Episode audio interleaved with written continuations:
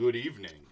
Uh, welcome to Rantcast, the show about all those fun little things that run beside the nerd subject we love so much, which is Age of Sigmar. Uh, I am, of course, Mr. Mephisto, the man with every opinion, and with me tonight is, well, Uh, Doug from Two Plus Stuff. Doug from Two Plus Tough. Uh, pretty much one of the lore masters of the community, I think. Uh, really, like a staple of YouTube. And if you're watching Rantcast, you've you've probably seen Doug's show. I think. I know I more than once have like when you go when you go to like the Age of Sigmar forums and stuff like that. They're like, oh, what shows should I watch? It's like Warhammer Weekly, Two Plus Tough. Like those are the two I always throw out. Um, and then AOS Coach and Doom of Darkness. It's like that's my like kind of go to. Uh, uh, uh, sort of uh, those are like the go-to ones I always direct people toward. And lastly, I, I might sometimes say myself, depending on reading the room, but I'm, I I joke about being shameless with my self promotion, but like I actually do feel shame, which is why I have Yes, to say it out loud. I'm the same way. I'm the same way. My my buddy Jack always tells me, "You need to promote more. You need to like get more buzz going." I was like, "No, I don't want to." right, and, and, and that's part of why I I framed. I was mentioning kind of off air. I framed Rantcast a little bit where like we know what it is, you know, like in terms of Mhm. promoting yourself. Like when I'm on Twitter, you can keep scrolling when I'm doing the like the advertising thing, and I and I I take it as a kindness if you if you if you do, because I mean. Twitter's great for connecting to the community, but every now and then, like, you just gotta be a shill. So speaking of being a shill, no. yeah, exactly. Yeah. yeah no um but no I, I i again thank you so much for being on the show doug i um it's it's actually like really cool because like i'm a i really like i said i've looked up to your content for a while now and and so Mm, it's like you. it was it's really cool to have you on. Um but since you are on i think we gotta talk lore. We we gotta we gotta we gotta do some lore talk here. Um i was just watching one of your recent videos. You Mm-hmm. did the um one thing i really liked actually like you did this um lore for like the newcomer video. And this is a, this is a recent release. When, when did you when did you actually release that? And why did you decide to like do that? Because you've been going real deep on a lot of tomes Mhm. for a while. I mean over i think you have over you've got over 500 videos. I think probably more Mhm. than half of that is dedicated to, to lore alone. Um and we- so where, where was that inception? Like hey the story thus far let's do this. Oh yeah. Um. So that actually was suggestion by uh, my friend Jack who- again, um, from Rerolling Ones, where uh, it just it's really hard to. You should always be thinking about like if I had to explain this to a new person, how would they receive it, or you know, making it very accessible. And so typically, what I do is lore based on like battle tome by battle tome. Mhm. And so this was one where I was like, no, we're not going to do that. Um, we're just going to get caught, people caught up on the major beats, and that kind of coincided with second edition kind of perfectly, Mhm. so that folks who were once again paying attention to it could get caught up really rapidly. So, um, Yeah.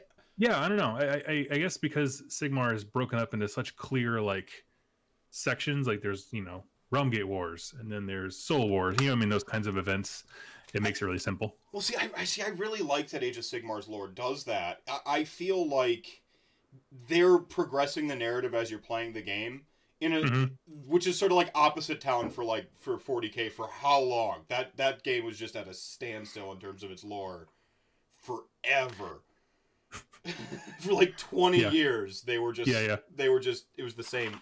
Uh, you know, like the sort of Three Stooges trying to get through the door thing, where they're like, it's all the big bads are just like, well, any one of these big bads could just like destroy humanity at any, Yes. any given time. It's so dire, it's so over. And kind of in in contrast, like Age of Sigmar is the end has already happened. There's been sort of a dark ages, uh, like an age of myth, an age of chaos, and now we're kind of fighting back. There's the story Mhm. is we're picking up right where where the story should pick up. That's that's one of the big tropes of writing. One of the big rather rules of writing is like you think about why am I telling the story now? Right. Age of Sigmar is telling the story now, of course, because Sigmar threw a lightning bolt down on this new army. but Yeah, that's exactly right. So yeah, I, I like the fact that it started on the on the upswing rather than like two equal forces and then chaos kind of wins. It's like no, no, no. Chaos like functionally won, and now this is our like last stand basically, and it's grown more than that. But that's fundamentally where it started. right, right, and then you've got the Soul Wars, which is uh, Nagash's uh, uh, sort of gambit himself. Mhm. Um, changing and and and, and uh, shaping reality. Now I don't. Most of my interaction with you comes through Twitter. Um, Yeah. I don't know if you picked up yet, but I'm a really big Nagash honk. Like a really big fan of Nagash. I have. It Okay, has it- flooded my feed. Yeah. Okay. All right. Um. So like, I want to say I I take a little bit of issue with your with your video, which I just promoted. Said I think it's great. Uh. But like, I don't feel like you really did did justice to Nagash's side of the story, which is Sigmar started it. He was a punk ass, and so Nagash I did the only thing a reasonable adult death god would do, which is say "fuck you, I'm out of here." Yeah, I mean, I'm not gonna lie, because I mean, reg- if even if even if Nagash never came over from Warhammer Fantasy Battles, right. Sigmar is a tool is just a factual statement. because like it's just been reinforced multiple times, like from the Soul Wars point on, that he's like he, he is he is at least as morally good as Nagash is, and then there are some parts where he's just a straight up turd. right. Right. Well, I mean, he's essentially. It's like. I, I don't know how much you read comics, but I'm a big fan. It's like when Thor takes over for Odin. Like. Okay. Odin is the strategic, masterminded god who can be in charge of shit. Yeah. And Thor is just like like he just fights dudes.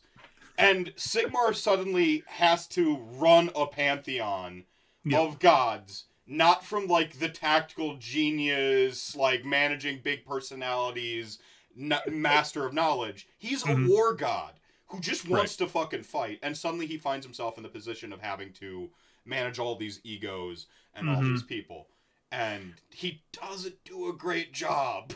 no, because one of the things I loved, and I, you're, you're probably right. I should probably do a, a, a gush on Nagash episode. But one of the things that I loved about the book Soul Wars is it he basically. So I'm gonna give a spoiler. So if you haven't read Soul Wars, Pause right now. Yeah, pause right now. Go watch it. We'll- get we'll- on my level. Skip forward two minutes. All right, welcome Um, back.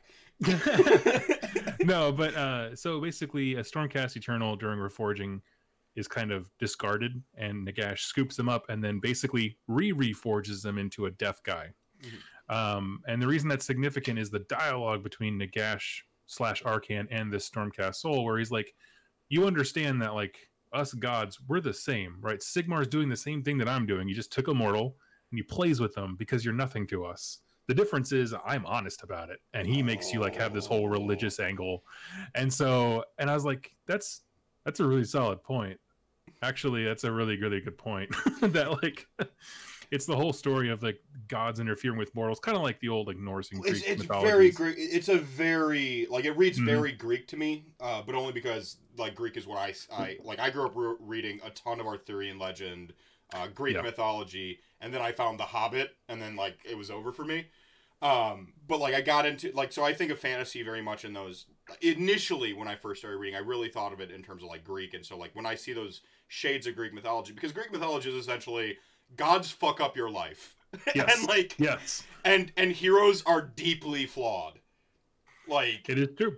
Like uh you know like uh, you know all the all the like heroes in greek mythology like hmm and i'm not talking about like the literal achilles heel they're usually kind of like douchebags in a little bit of a, a sense Oh yeah, you know? yeah, yeah. Well, I mean, they're like there's a flaw, but then that flaw is magnified to a deity level, and Mhm. it's like, what does that look like? And they're they're terrible. like the ten thousand sons of Zeus, because he gets around. All of a sudden, one of them turns into Hercules. You're like, oh, okay. yeah right right yeah i mean it, it makes for really good storytelling though is the thing is like well you might not want to hang out with these people and like you know be the best man at their wedding they're really Totally. fun stories to tell and i think age of sigmar i mean one of the things that made age of sigmar so good is because that that mythic fantasy level like this isn't like the the toned down dour you know fantasy as a sort of uh, disassembly of what the Dark Ages were. This is a very like turned up to eleven rock and Oh, roll yeah. fantasy.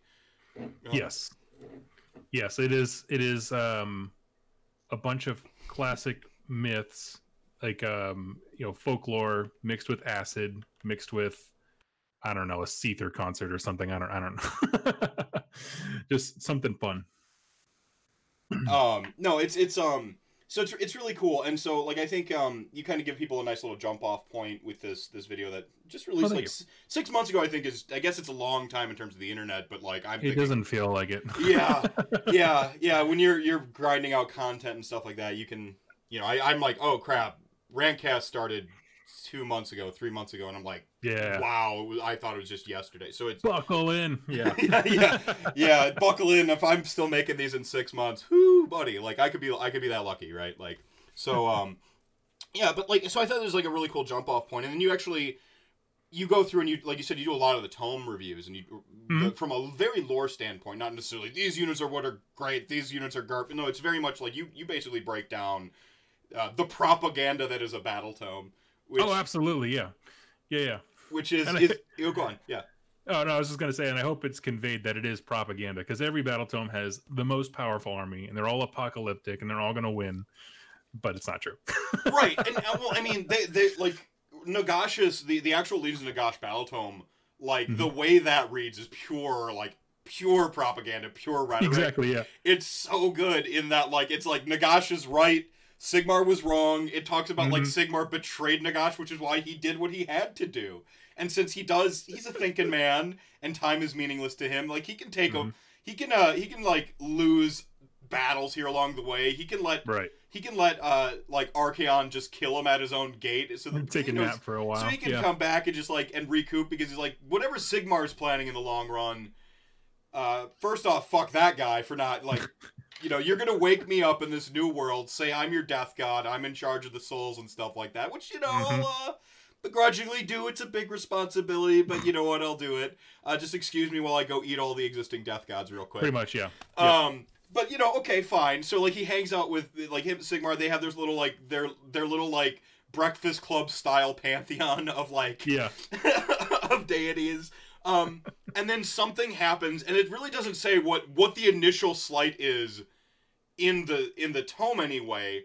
That Nagash perceived from Sigmar. He there is some. I think the betrayal is that like is, is that Sigmar was siphoning off souls, and Nagash took that. He's like, motherfucker, I'm supposed to be the Death God.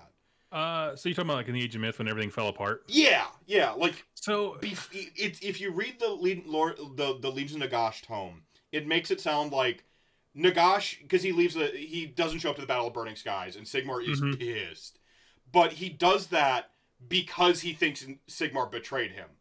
There's some betrayal he perceives, and that's that's from the perspective of the of the Nagash battle tome. But of Mhm. course, we know this is propaganda. yeah, like, yes, exactly. But we're still like, what what was this sl- perceived slight? Do you have any idea what that might be? Because I have my my like Um, tinfoil hat, but. Yeah, there's a few things. So it could be, so it's never confirmed, like Mhm. exactly what happened. Um, but there were a few things where like Sigmar was leading campaigns to reclaim the realms, you know, seed cities and start order and that kind of stuff. And he was collecting all these weapons, which we now know are storm vaults, which is from Forbidden Power. So it could have been the slight of saying like, how come he's taking all those things? What's he doing with them? And like building up a plot in your head.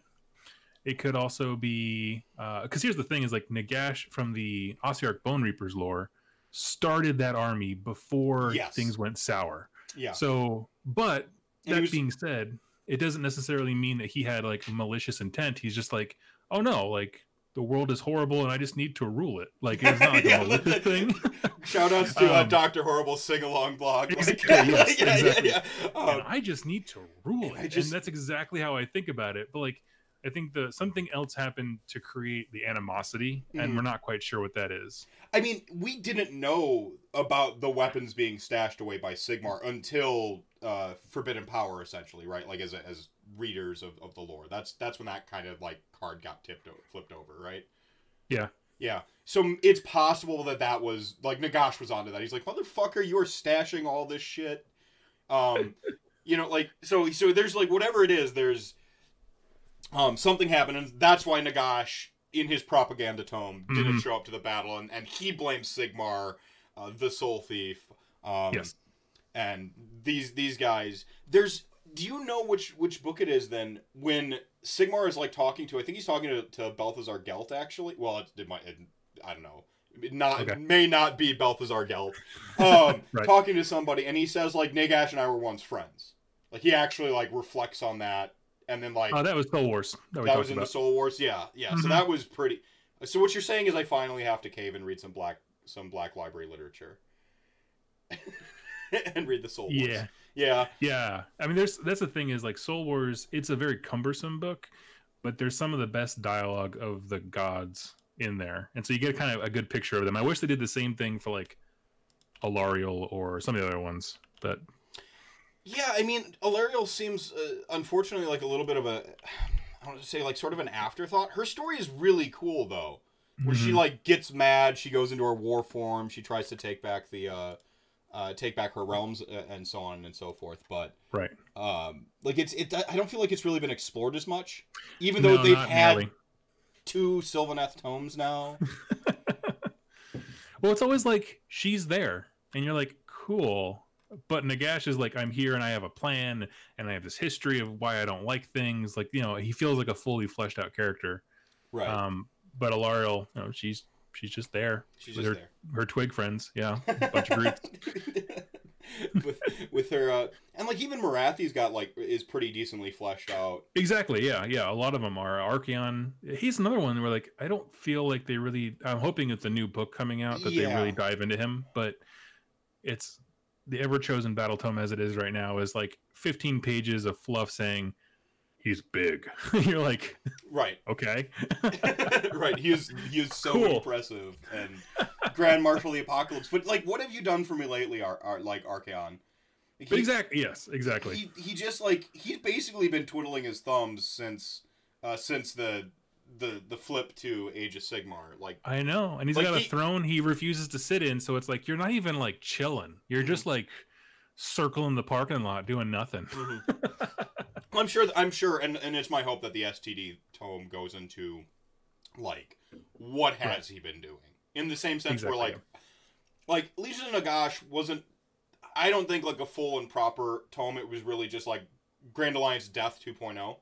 hmm Whereas Ossiarch Bone Reapers was really like a, a full on. This is what Nagash has really been doing, and and Right. in, in a sense, like I'm I'm selfish because we have had the Soul Wars and we had the Malign Portents and all this stuff. Like Nagash has been very very busy. He's been central to the to the plot. but like Archaon, just I mean, for being such a big deal, what have you been doing, man? And so hopefully when we get this SCD tome, he goes, oh this, and it's really sweet. Warcry, I feel like hints a little bit at it. Like Warcry, like hints that that Archaon. Well, no, it, it more hints that Archaon's just not there. He doesn't give a shit. But Right. people have Yeah, heard I mean- his call, quote unquote. the entire game and scope of Warcry is fighting to get your application in front of a hiring manager. Like that is that is actually what it is, right? They're all fighting to get his attention to get brought onto the Varangard. So it's like, yeah, I don't know. But I mean, again, but like that just reinforces how big and important he is, not necessarily what he's actively doing. Right. That I don't know. Right. Yeah. No, that's a very good, uh, a, a very important distinction, um, clarification. Uh, like he's not, he's not like partying, and he's really not like Yeah. saying, "Hey, come, come submit." Like he didn't put the like sign in the window that says now accepting applications. They just, Exactly. Yes. Help wanted. like these people are just pushy. They're they're they're just showing up. um, I mean, it, it, it does make for a pretty cool, like the the uh, the all points. This this story it does make for a pretty cool, st- or the eight points. Sorry, all points is something else.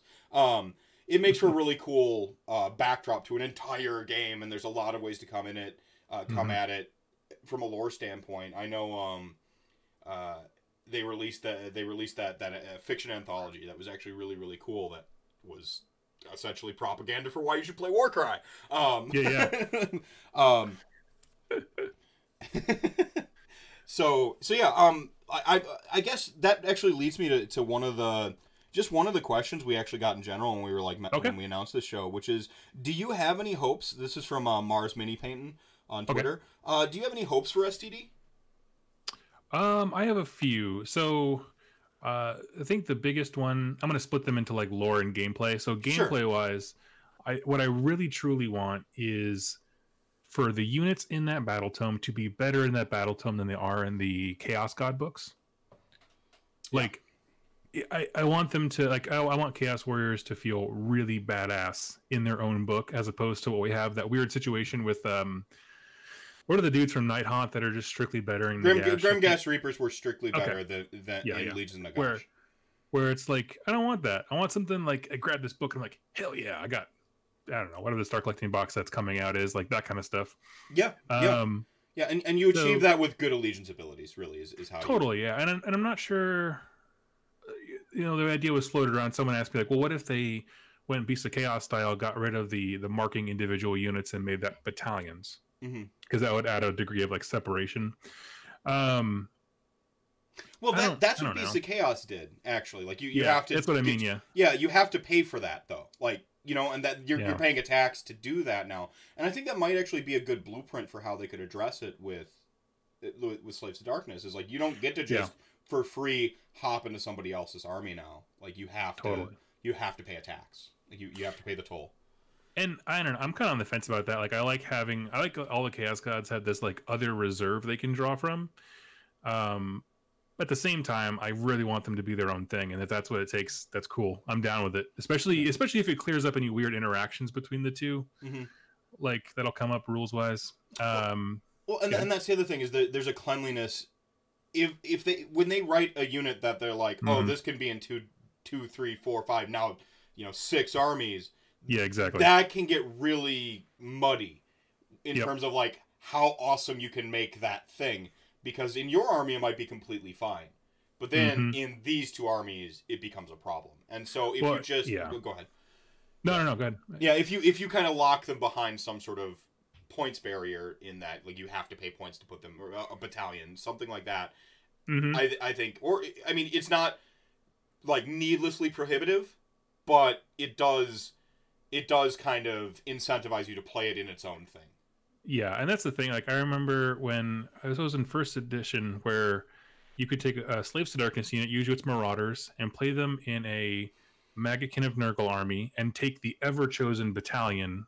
That was like the I don't know. Tom used to run it uh, from Warhammer Weekly, where like it would do mortal wounds and that kind of stuff. Where it's just like, okay, you have just made this like Kevin Bacon six degrees of separation. like monstrosity that I'm now looking at slaves to darkness units in a Maggotkin book over here is ever chosen. You're like, no, no, no. well I mean it and and to be fair that's a early design of Age, Age of Sigmar has Mhm. kind of deviated from that. It used to be a lot of like you are playing mixed destruction, mixed chaos, mixed. You were doing that was just kind of how the game was being played. But as totally. as tomes were coming out, it's like no, you play in your tome now. You know, Yeah. and allegiance Um, abilities is one of the ways that they really heavily incentivize you. Um, Totally. Um, what I was going to say. Uh, so that's the gameplay side is mostly just having the units be flavorful in their own faction. The narrative side is uh, I want to know what Archaon's been doing since the Realmgate Wars because he was a really cool figure in that. Like Mhm. anytime he was on the scene, he like stole the focus as he should. He's like super badass. Um, but we haven't heard of anything since. So I want to know how the the Necroquake affected him, mhm. what he's doing. Well, I don't know. I, I, my reading of uh, what, what sort, I I consume a lot of my reading through like reading the like actual battle tomes and like Oh, yeah. the malign portents and stuff like that is what I've read rather than get going on buying specific, you know, uh, runs of books. Honestly, me too. Yeah, yeah. I mean, I it's all how I've always done it. and I kind of like that you get these little islands and then you're left to speculate between. I, it just it's fun that way. It's like Yeah. building, uh, building a list and you're kind of building the narrative puzzle pieces too. It's it's a very similar thought structure. Um, and my read from kind of the tomes and and some of the like some of the like stories in malign portents and and and things like that was Mhm. that chaos had kind of underestimated Nagash Right. because he I mean he just kind of jo- he he he eyes on the prize he said like during the time of chaos he's just like you know screw this uh, I gotta Right. play I gotta play for the longer game now um because yeah okay I beat chaos for Sigmar what does that do for me like then Sigmar just gets all the glory and he's in power like screw that guy um Mhm. I feel like the Necroquake, like all the Chaos Gods, just kind of had to like turn their heads completely to the side and now look over at Nagash Yes. and like respect Yep. him now. that and- um what was it uh in for not forbidden power in malign, Malign Portents. Portents? Yeah, yeah they had a section for each chaos god where like each of them had their own personal reaction where it's like Khorne saw that all the skulls were already claimed because everyone's dead and they're all headless or they're falling apart as skeletons and like Slaanesh is like oh my god it's gonna be boring and so just, they all have a personal reason to be like what's he doing Don't let him do that. right, right. Well, because Chaos can't win if Nagash wins. Like they, they need exactly. they need mortals to, to torture and torment and to pull into the chaos into the, Mhm. this great game. Um, so question here from uh from Twitch chat real quick uh, from AOS coach. He asked um, predictions for narrative progression via Archaon. Is he the new protagonist taking over from Nagash? And I like that he phrased it as the new protagonist. the protagonist, Um, uh, yeah, go on. Yeah, no, no. Uh, so I, I'll be honest. In my heart, I really want Destruction to be the next, we'll say, protagonist. Well, Um, well, yeah, I mean, a protagonist in, in traditional narrative uh, Mhm. gets confused for good guy. You know, protagonist Exactly, is, is just who drives the story. Exactly. Like, Um, yeah, I want Destruction armies to be. That. I would really love it. A Gord, uh, Gordrakk, right? Is that him? Gordrakk, yeah, Um, the yeah. the big the big wall, yeah. Yeah, yeah. Uh, I want that. But uh, Archaon going back to chaos in between destruction and death would not be a bad idea, and that would be really cool. I would actually like that a lot, especially if they went through the lengths they did with Nagash in terms of making this story seem like it's you know been founded since before time, and he's pulling all these strings and he's organized.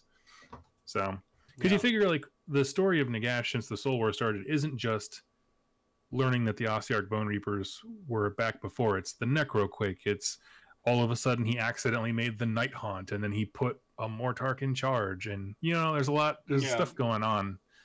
Yeah, he- Um, he actually- do that. Yeah, he actually like he he sought audience with Olynder and and like okay, you're the more you're their Mortak or Mortark. Yeah, um well Katakros' story is like really cool. Um Mhm. where like he was trapped under a storm vault and like the Necroquake just knocks him off and like freaking Lord Zedd in the Power Rangers, he's just like finally I've returned type thing and he just like emerges from like under the under the moon or whatever. Um Did uh, did you read the Forbidden Power lore?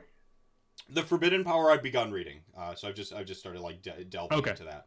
Um, I I, I did it. It's I, I did do cool. a, I did do malign portents, and so Forbidden Power was just like it was a vanity purchase because I knew I wasn't going to use anything in, Mhm. in in it. So, um, yeah. So so that was um, I guess you you divided it up in sort of like rules. We we covered Yep. the rules, and then lore. Is it just the? Is there anything specific, or you just want you just want Archaon to drive the plot for a little while? I want Archaon to drive the plot, and that's the thing. Whereas like so many of the other units, unless they're releasing new stuff, which I don't necessarily see, um, he is such a dominating character in that army. You know, I kind of feel like um, what's another good example? Morathi. You know, I mean, where it's just like they're so iconic to that faction Mhm. that, or Katakros too in the Ossiarch Bone Reapers, where it's like their lore is so integral to it that if you well, if you do a good job of defining that character, it makes everyone else cooler, right? Yeah. because they're all Well, on 'cause it- yeah, if, and if you got to deal with the character versus fight the character, or like how Mhm. you approach the character helps you develop your own character. That's Totally. why I mean, not to film reference here, but that's why the Coen Brothers stuff is so great because they just have these awesome characters, and what's going on in the film Mhm. doesn't matter. Like look at the Big Lebowski; it's just the dude abiding Right. and just It's just a guy. it's just a guy and that one character in a kidnapping plot. It's just a board, a basic kidnapping plot makes everyone cooler, like just in in throughout the whole movie because you get to have this Exactly. counterpoint. Same thing happens when you do these like little lore things. Nagash got sweeter, and by proxy, everyone around him got cooler with how they had to deal with him. Like Skaven. I always like joke that that Nagash is is like Doctor Claw from Inspector Gadget, and Skaven are just like Inspector Gadget, just kind of like Yes. bumbling their way through fucking up his Yeah. plans. Mister beaning their way into being the saviors of the world. Yeah, yeah, and that's like, and that's kind of what happened is like the Skaven just had to like, you know, break glass in case of emergency because like Nagash very nearly won, like he Yes. very nearly, and then like we have to release an entirely new game because like, and now we're on Age Oct- Nagash. yeah, A- Age of Nagash, we're on octagonal basis or some shit. Like you can only play Death Armies. like Yep. now Nagash is the big bad evil guy he's always wanted to be. You're playing as the different Mortarchs armies trying to like wrestle back control. Now that would be a sweet game, Games Workshop. And if you need somebody to write it for you, uh, my Twitter handle is at Mister underscore Meth. Uh, thank you. Okay. um, yeah. Um, so any anything else to add, like on on STD? I feel like this is a it's a pretty deep deep subject. You don't want to scoop yourself because you're you're gonna have a lot of fun with when that tome comes. No, out, right? yeah, um, not really. Though. I mean, like, I whenever a new battle tome comes out, especially if it's an existing army or, or something that I'm excited about, which I am specifically excited for this, I try very hard to keep like you know an open hand in terms of things are allowed to change. It could be marked per unit. It could be marked for a battalion. I don't care. Like I just want it to be a fun ride. Right. Um, that's about it. Right. Right on. Right on. Um, are you going to uh, are you going to be building STD then? Is this is that going to be an army you'll pursue? Um, I'll, I'll see how the book is. So basically, like, I had a Slaves to Darkness army, um, but my my painting skill progressed to the point where, like, I, I just wanted to restart the entire thing, and so I sold it off. Um, and so I it has to be it has to be super like dead sexy rules to get me back in. I'm gonna Yeah. be honest with you. And when I say dead sexy, I just mean very flavorful. Right. You know, they feel like they should on the table, that kind of thing. So so I know for your, for 2019 you've had this quest to stick with Beast of Chaos. How's that Yeah. going? Oh, I made it to about February second. right, right on. Right on. So uh so it's going great. It's it's great. Yeah, yeah, super. um yeah so I, I am someone who who buys a faction used paints it up gets really excited about it. I start a series on my channel about how i'm going to stay with this army and really master it. And then about two weeks later i get rid of it and do the whole process all over again. See, the the funny the I, I actually bring up Beast of Chaos because when I saw uh, the STD stuff, like first off, the Chaos Warriors look sweet. Like they look right. They, they I mean everyone's talking about it and everyone who's they, they all say pretty much the same thing which is they just they've hammered that gap between being classic and Yeah. and modern like and they've done it nicely um when i saw that release i went oh i hope i get a really good ally for my beast of chaos army yeah and so like that's Yeah. my hope for slaves to darkness is that they have some fatty monster or really great hero that's under Well- 400 points i mean the thing that makes it seem so appealing to me is that they're bringing in all of the warcry factions and a bunch of monsters from that game mm-hmm. So like that sounds rad. I want a Beastmaster army of just like me and my like six war llamas, whatever they previewed thing, Yeah. just Yeah. charging. Tho- see those war llamas look sweet but you're you've uh, you've coined the proper name for them which is war llamas yes. Suck it, Vince. so I got I'm- this one. You got Bone Daddies. so I'm gonna, I'm gonna, I'm, I've, uh, I've, I've taken up the War Llama agenda, uh, and Nice. I, you know, I, I want to, I won over bon, uh, bone claves. So calling instead of calling them like legions, uh, you know, I like that one. they're bone like that claves. So that was that was what I coined. So I've got my one, my one thing. We've all, you got to do it, man. You gotta, if you want to be hot, you gotta, you gotta, you gotta. You got to contribute to the nomenclature, to the parlance of the game of the community, and war llamas. Uh, I, I I vote from uh from my from from uh, Mr. Mephisto, which is a really important vote to get. You know, I'm- Exactly, I'm, like Iowa. get. I'm like the Iowa of of like vote of votes and campaigning for things. Um, um, so war llamas, yeah. Um, which actually uh, kind of brings me to one of the other Twitter questions. Well, well, one of the, the questions I was going to say for the end, but since we're already here, why are your your community's memes so dank? Um, like you did the don't- war Lla- you did the war llamas thing, and I immediately saw someone like make a Twitter like image and like and like clap back and stuff like that. There's a lot of like really good fun that I see like happens in your Twitter feed. Um, uh, yeah, I, I don't know. I, I just try to encourage people to have fun. Um, for me, so my personal Facebook feed, which I don't, I don't like friend a lot of people in the hobby community because uh, I have a lot of family that are very sensitive to certain comments, and all of a sudden yeah, gets, yeah. you know, I keep those things separate. It's cool, Mhm. but I everything I do is memes. There's no politics. There's no drama. It's just I see something funny and I share it. And so I am a, I am. My lang- my love language is memes. That's half of yeah, what me and my wife send each other.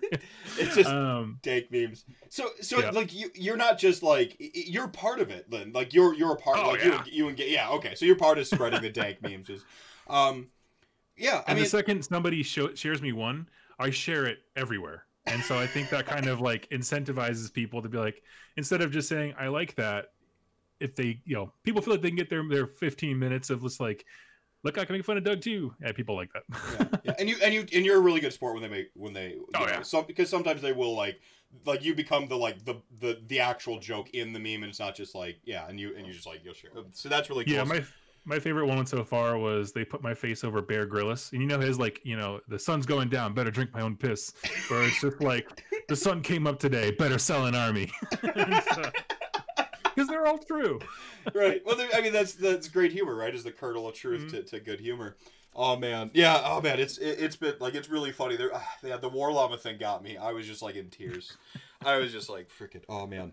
Um, and then I guess like we could we could like we could get serious with it too, which is like you've you've been in the content creator game for like a, a while now. Um, Yeah. You have you gotten any like hate like, and how do you deal with that? Have you gotten your haters too? Um, yeah, I have. Uh, it was mostly the first year was probably the roughest. I'll be honest with you, yeah. um, because when I started, AOS had already launched, and it was before the first General's Handbook, and so people were just very, very, very mad about fantasy battles going away, and the the the way GW released Age of Sigmar, and, and just a myriad of things that were legit, but then they shared that displeasure in not legit ways Mhm.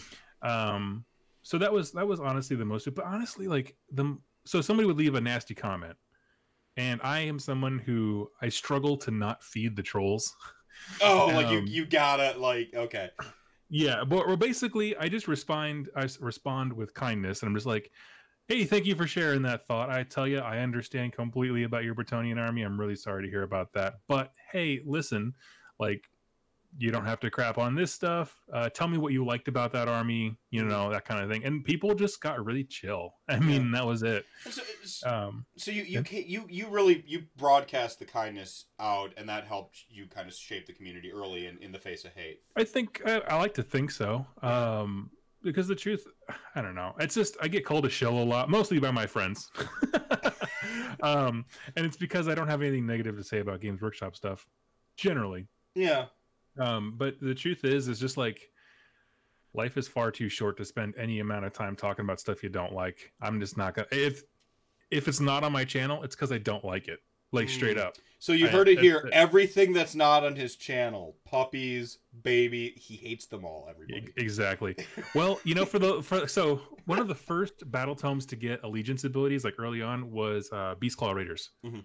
and people were like, "You have done a, a lore week for every freaking army except that one." It's like I hate them. Like I, I don't hate them like uh like the models. I love the way the faction works.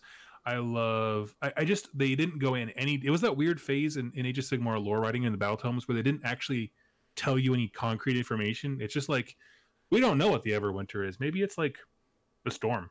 You know what I mean? And you're like, I don't. What are you talking about? You gotta give me something. Give me something to get Yeah. excited about Yeah. because these guys are so cool.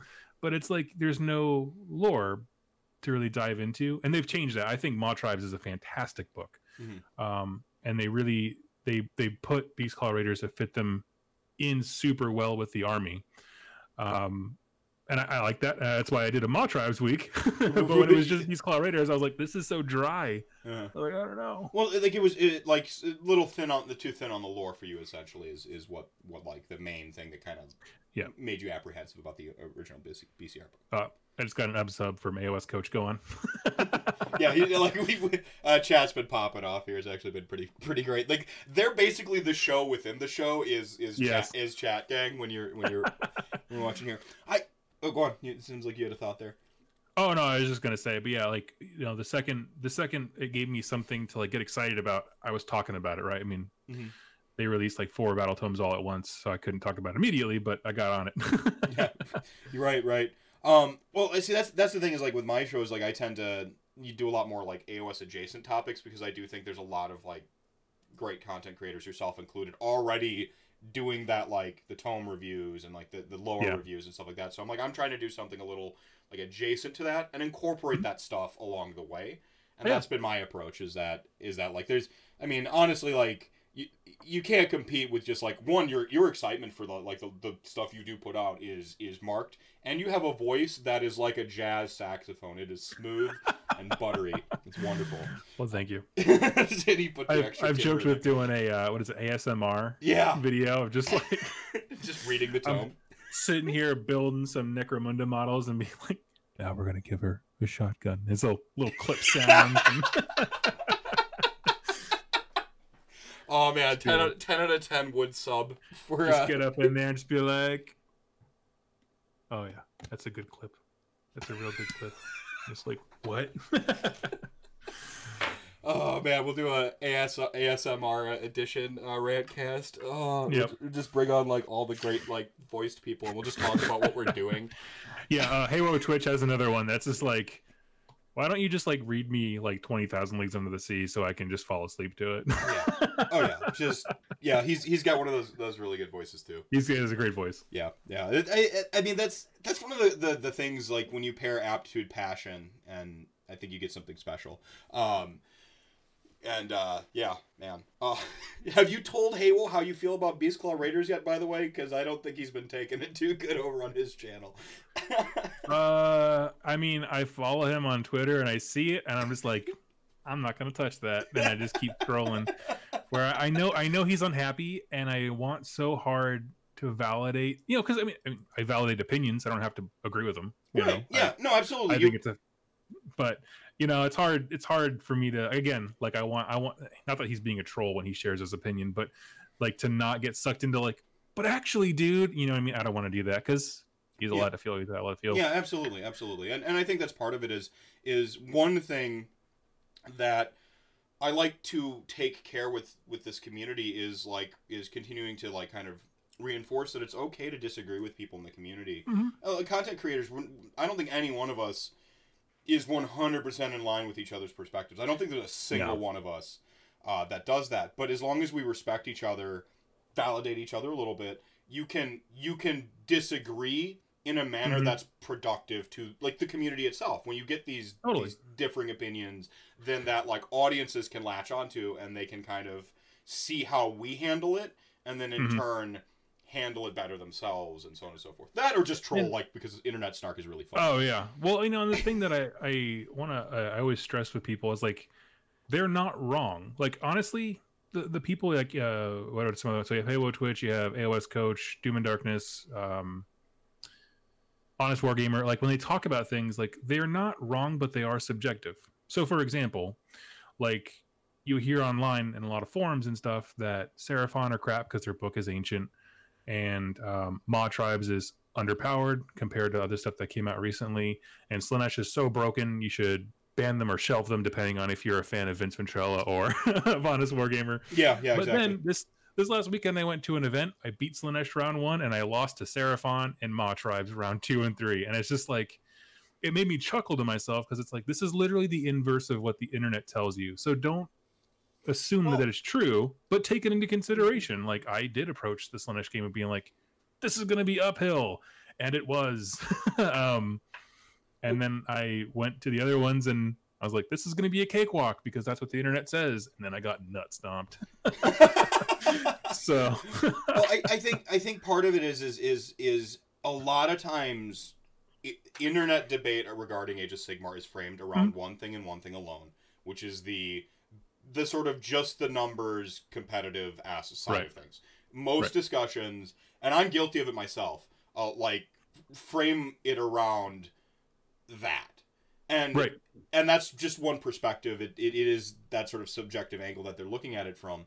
Um, and if you forget that the game is played in three dimensions by different players that aren't, you know, one of the things I hate seeing is like, oh, I refuse to play against Skaven.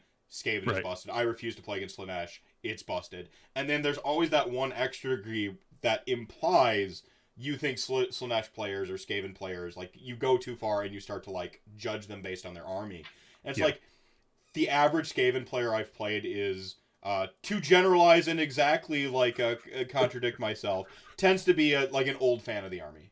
They, Yeah. they they tend to be an old fan. They're in it for the they they've been in it for a long time and they're just Yep. happy to play their army again. Uh, Hundred percent.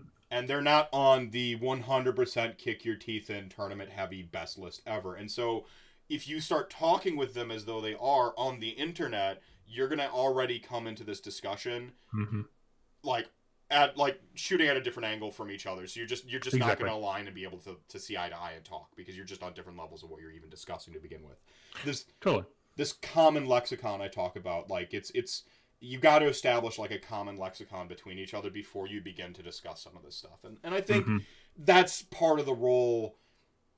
Just to, like that's part of what you just have to be aware of when you're a human, and For sure. being aware of it, and then that's going to let you have a lot better time talking about stuff on the internet. totally and that's and that's kind of something that like um I I I, I believe I, I trust because I confirmed with him that Rob understood what I was talking about. So I, I poked some jabs on him on Twitter when he put a post up that like Maw Tribes was terrible and Ossiarch Bone Reapers were broken.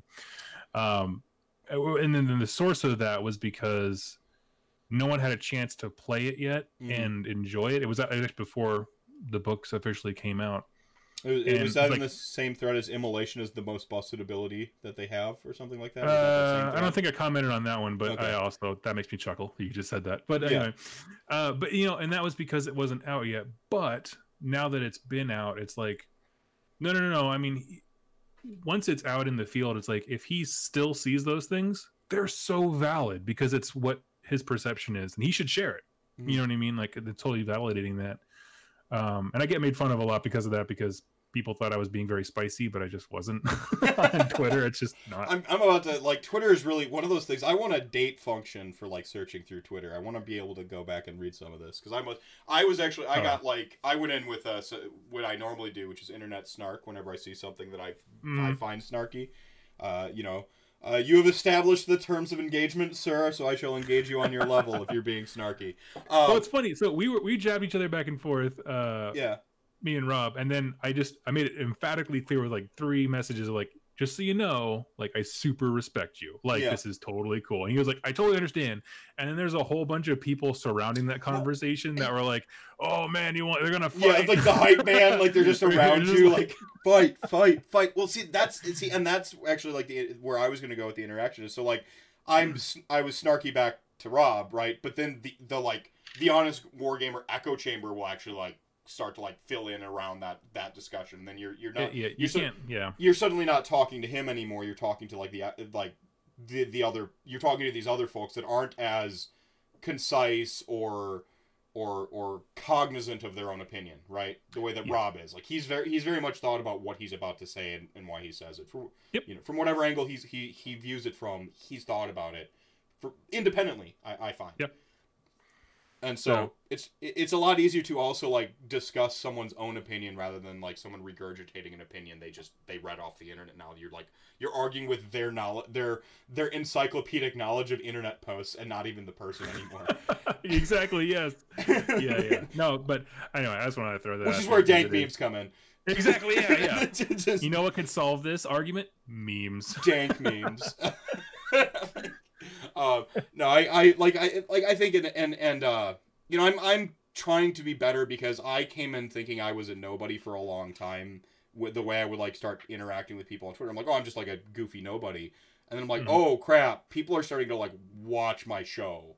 And so, like, Yep. I I run the danger now of of saying something that like I say snarkily for my my humor thing, and then I'm gonna go on Rantcast and rant for three hours explaining the point.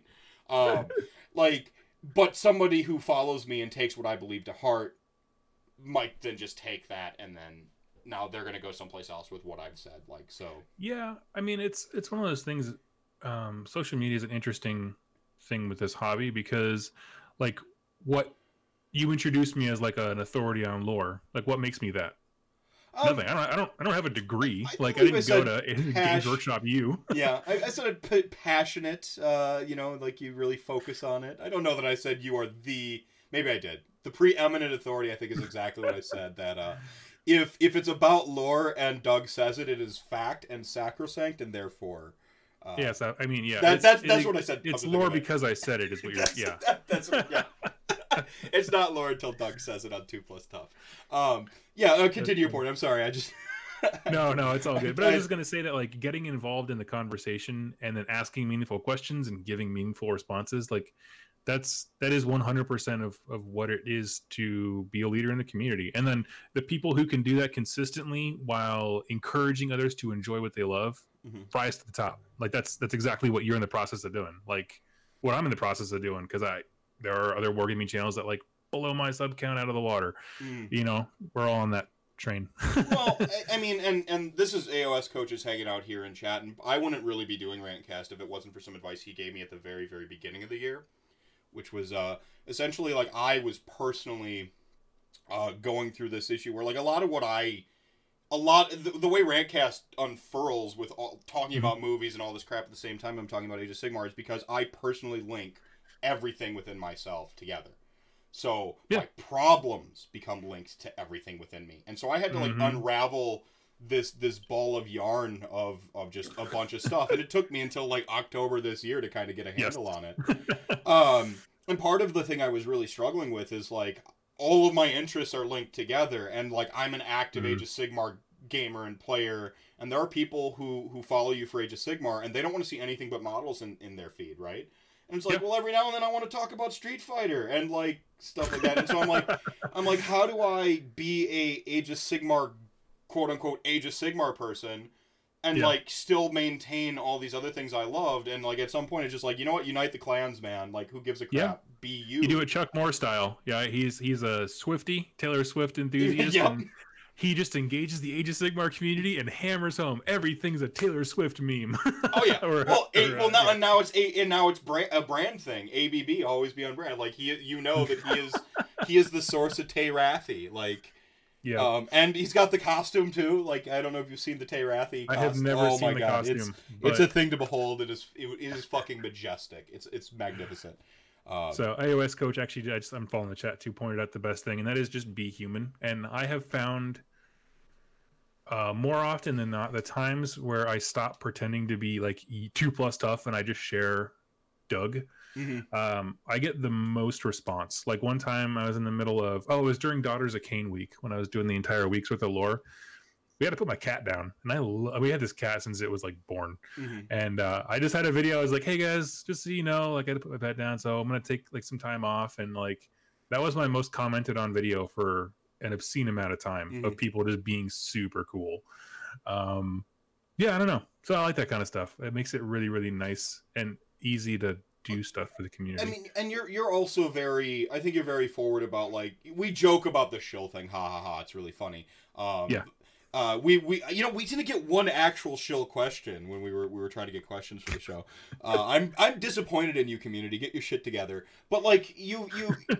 There's nothing wrong with being honest that like I'm being professional with the with my brand. I am No. I get a source of income. The one actually the the COPPA thing, which I think we'll, we'll talk about a little bit here, where you did your COPPA Okay. sort of state of the channel video. You're like, I make like one half of my income off of this for Yep. for for like you know the brand basically, and I and like you're you're very forward with like this is you know this helps me keep doing what I do, and I think that there's an like when you're dishonest about it, I feel like that rubs me way the like personally. I don't uh, like when people are dishonest about like the game the, uh, is of, Yeah. of of being in social media, creating content. You know, this is why I keep referencing Letterman. Uh, because David Letterman knew that he's getting guests on the show to talk about the movie that's about to come out. He knew it Uh-huh. every time. But like he'd get that out of the way or do it on the tail end where like, okay, let's roll the clip. But then he just had a Yeah. like you go be honest about the thing and then just have the conversation. And like Yep. that's what I that's what I personally re- respect and resonate with is like is like this is takes a lot of time and effort and and and you know I don't even write show notes, so I barely put any time into this show. but like you, you, you've got bumper music. You've got you go through and you you Mm-hmm. sift out all your art. Like you've got you've got backing tracks. Like you put a lot of care and effort into your content.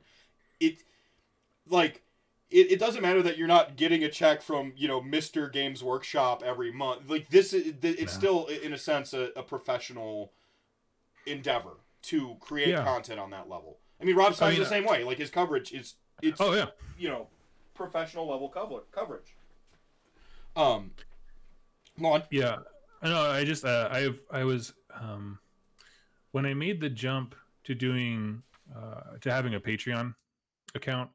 Uh, that was me. I made a video. Yeah, I don't know if I stole up or not, but I was just very clear. It's like, hey, this is reaching a point where I mean, community's engaged. I got in on the ground floor when no one else was talking about AOS. Mhm. and um, I stated my intention very clearly. Like, there's nothing manipulative. I want to do this for a living. I don't do a lot of the crappy stuff that other YouTubers do in terms of, um, I don't know. Like, you're not gonna see like me undies commercials during my video. Like, they're never gonna be the sponsor of my video, or you know, purple mattress, or what are some other stupid things? Oh, you- Casper, Casper mattress. yeah, like, Casper, yeah, yeah, Casper ma- AdamandEve.com. like, you know, Oh man. Slaanesh Week is brought to you by AdamandEve.com. Oh, so, see, that would be great though. Like I would do that just for the joke. Like, like, like, can I can I shill to you guys for one week because I'm doing some Slaanesh Squarespace, content? Andrew nailed it. Yeah, so I mean, and like I've actually joked about making fake ads for products that have nothing to do with AOS, but I don't know how that works like copyright wise. If I was just like randomly going through a video at the end of it, I was like, this was brought to you by Charmin Ultra. like uh, two one ply. two ply. It's two plies tough. Boom. exactly. yeah. Um, Exactly. No. I, I- um. Uh. There's a there's a parody clause in terms of content that you could potentially get away with it under, but you have to make it clear that it's parody and and humor. Um. And then you also have to then like do a disclaimer like this like not I don't actually get paid money by these guys to do this thing. Totally. So Totally, so yeah. there's a way to do it. Um. So there's a way to do it, but but I'm not certain exactly. Consult your I lawyer, might just- which you now. Yeah, I might just put text at the bottom to say like they were in no way related to this commercial. Mhm. so. I don't know, it was kind of stuff. But like you know, I don't I don't do any of those things. Um, when I did do the the Patreon, people were incredibly supportive, but there was a caveat where they said never put stuff behind a paywall, and I was like, done. And you know what I mean? Like if that's if that's all you ask to make this a better show, done. Yeah, uh, not do the thing everyone else does, done. Well, I mean, Jim Jim Sterling, he's a video game. He does uh, the Jimquisition. Very Oh, yeah. video game heavy uh, YouTuber. Um, he's one of those guys that like I when I was writing for Kotaku. Uh, sorry, I was a contributor for Kotaku before they got their new business model and stuff.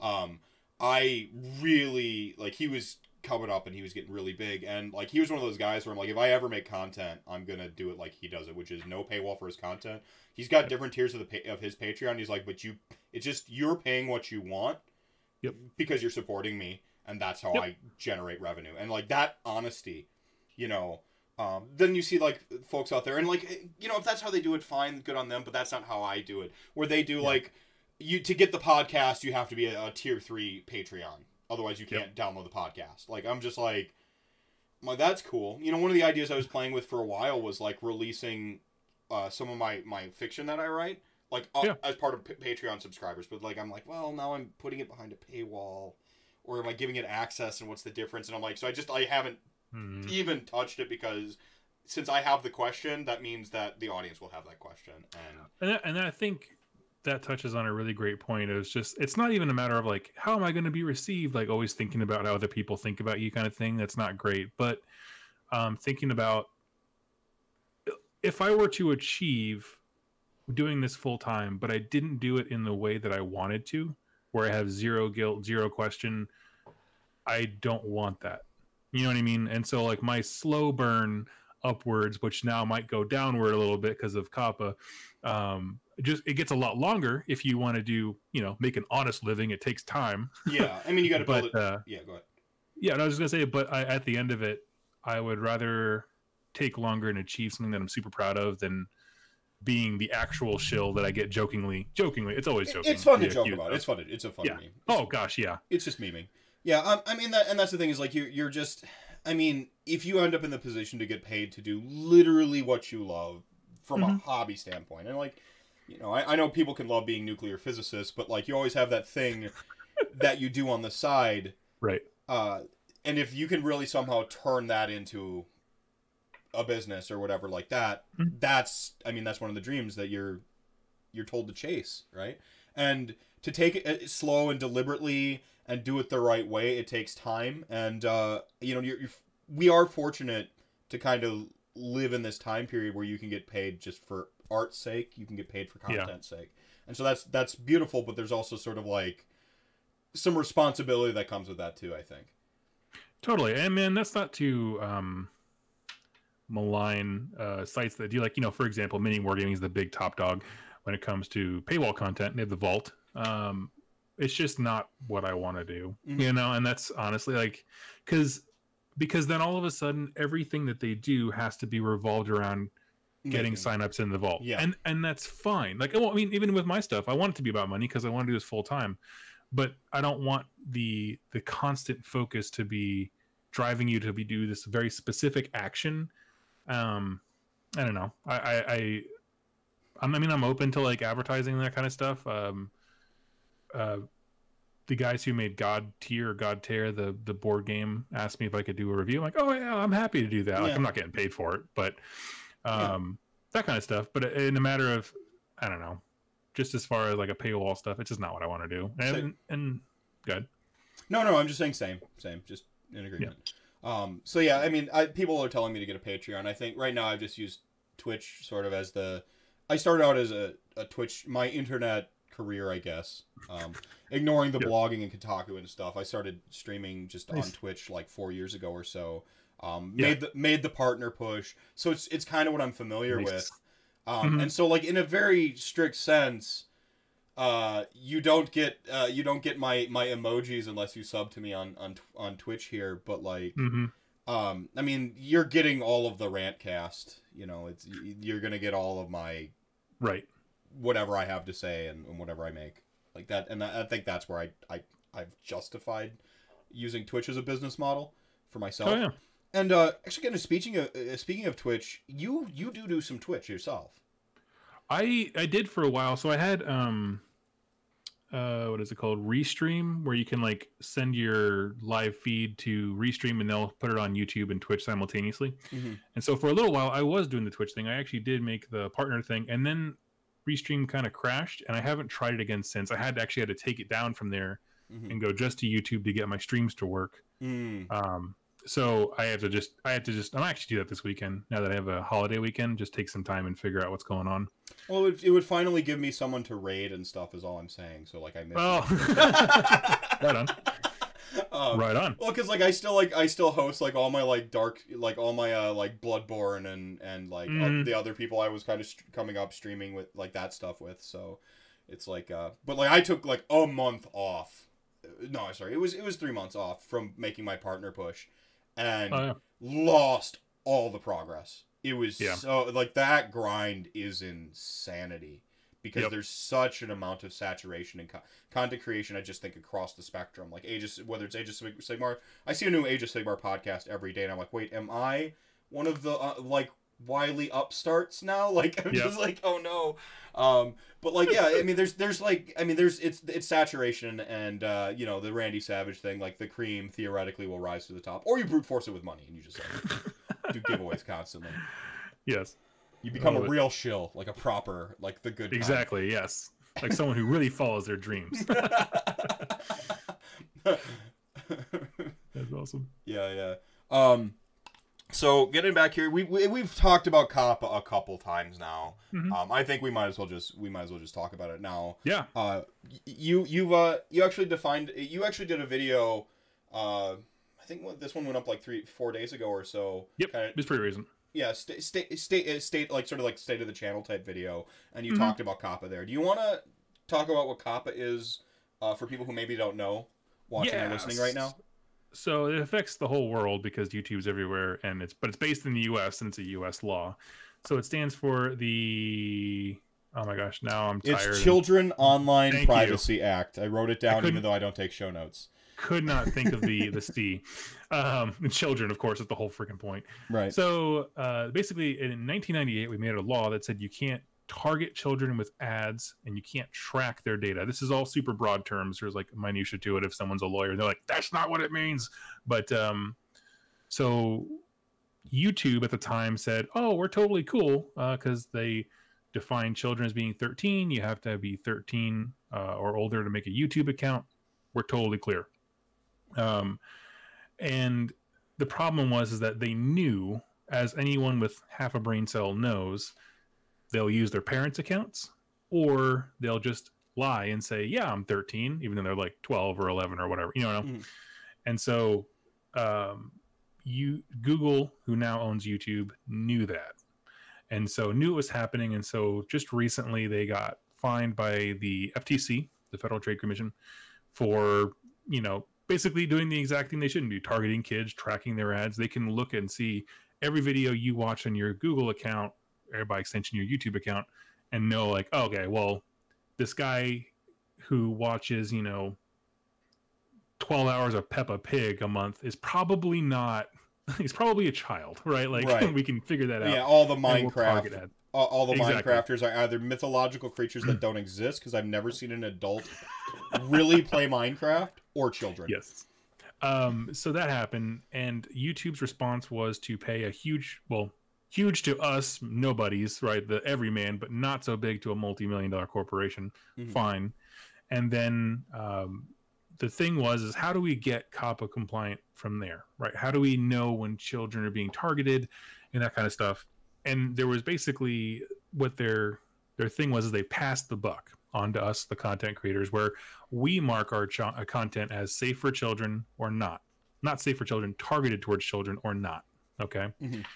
Um, and that's fundamentally what happened. And so every video you have has to be reviewed. Now, the reason that's a big deal is because if the FTC was to look at your video and they say, this looks like something it would be enticing to a kid, but you've said it's not for kids, that means it's tracking data and targeting ads. You, the content creator, can get fined. Mhm.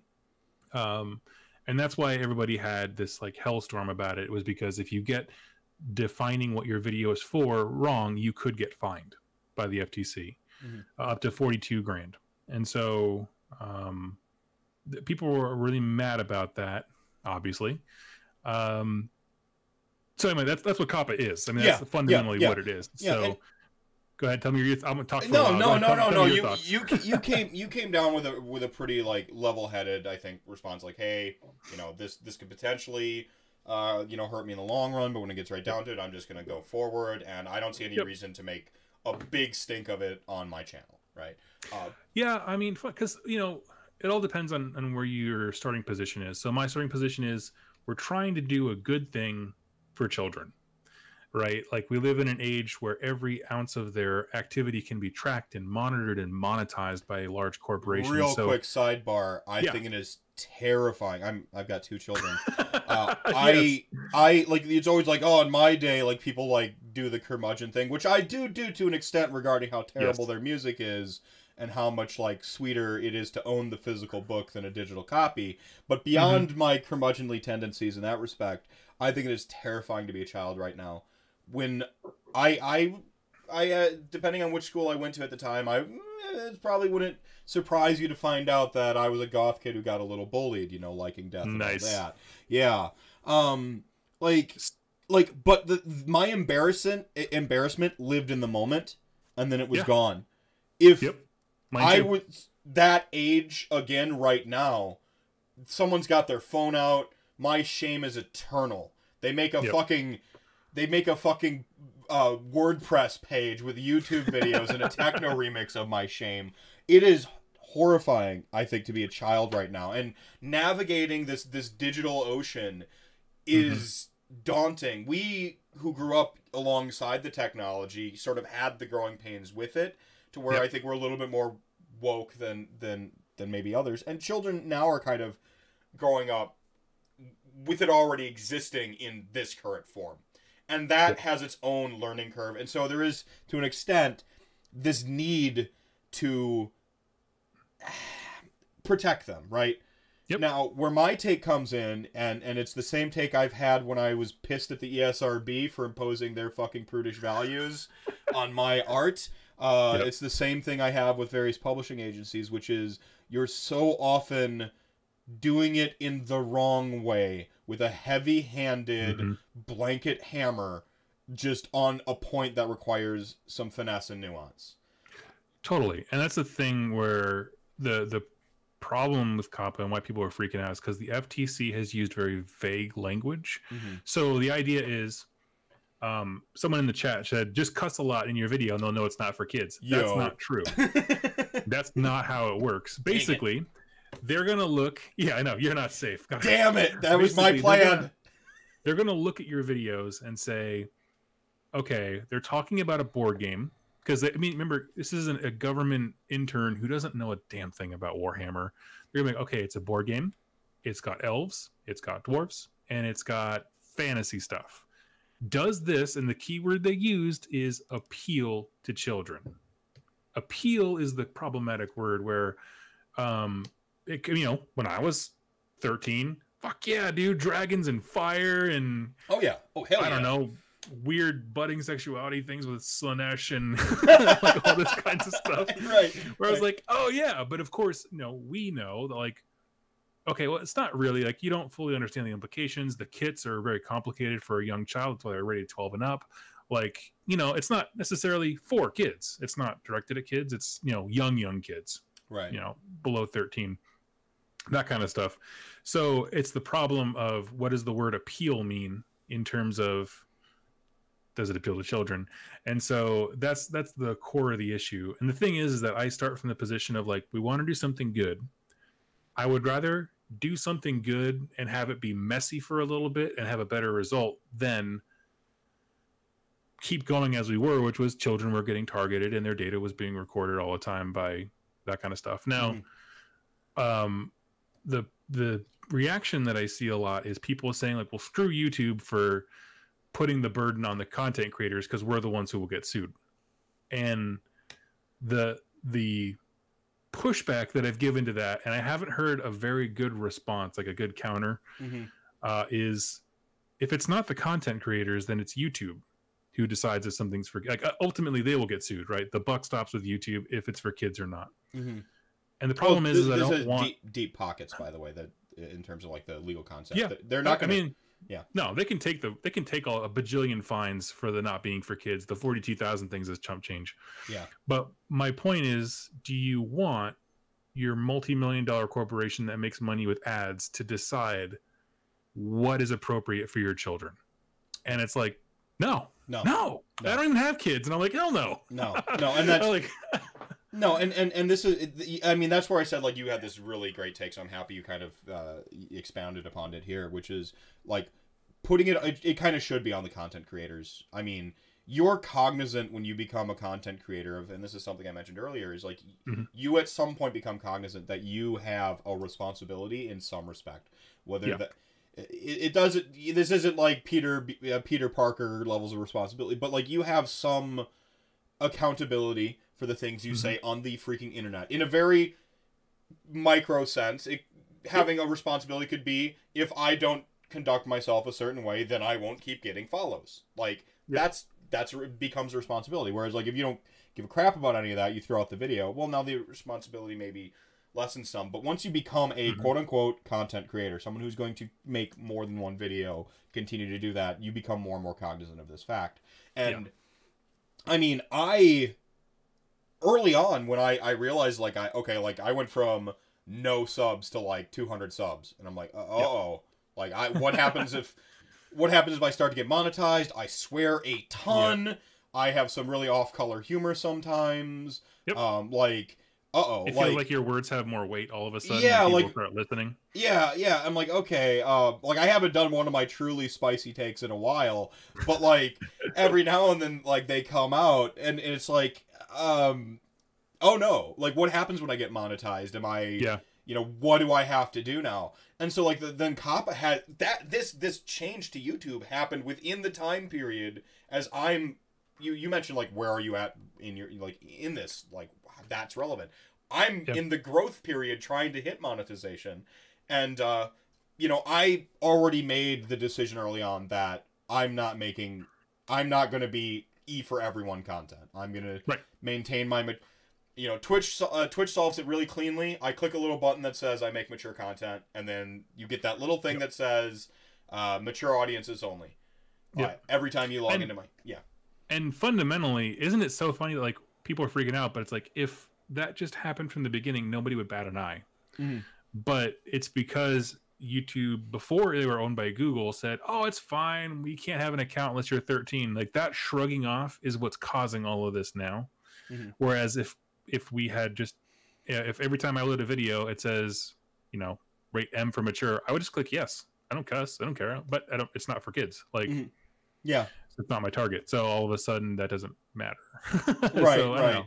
right and so and going forward you know my i'm just going to stay the course uh, i find it convenient now that i have a little button that says my show's not for kids which i didn't have before actually when i was uploading my swearing uh, profusely videos Yeah. before and i'm just like well what does this mean for monetization and all that i'm like well it just means you're going to grow slower because content uh, for the algorithm don't swear, make your videos Yep. a certain length, so on and so forth. I'm like, I don't care about any of that. I'm not a, Right. and so like I didn't care about it before. I'm going to continue to not care about it. And uh, yeah i um i realized that i put a lot of eggs in the youtube basket. And so that's why i have my my awesome patrons on patreon because I, I was very clear with them like you know i want to move into a new place where i can get like a studio room which is what i'm in right now. My wife has her little second studio over there. Hell yeah, where it's like I I planned that at some point I would lose all my ad revenue, and that could be for a myriad of reasons. It could be like Games Workshop being like, "Hey, Doug, you're not allowed to use art anymore," and all my videos get demonetized. It could be a myriad. There's there's tons of reasons that videos get demonetized, yeah, and so I don't lean on that income, uh, and so I don't freak out about it.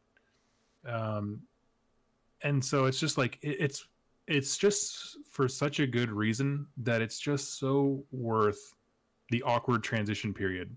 Mhm. Um, and in addition to that, like the problem is, here, here, here's the. I'm trying to think of how to explain this. In my opinion, um, the FTC guy yelling in the microphone, making it sound like we're coming for you, content creators who are targeting children.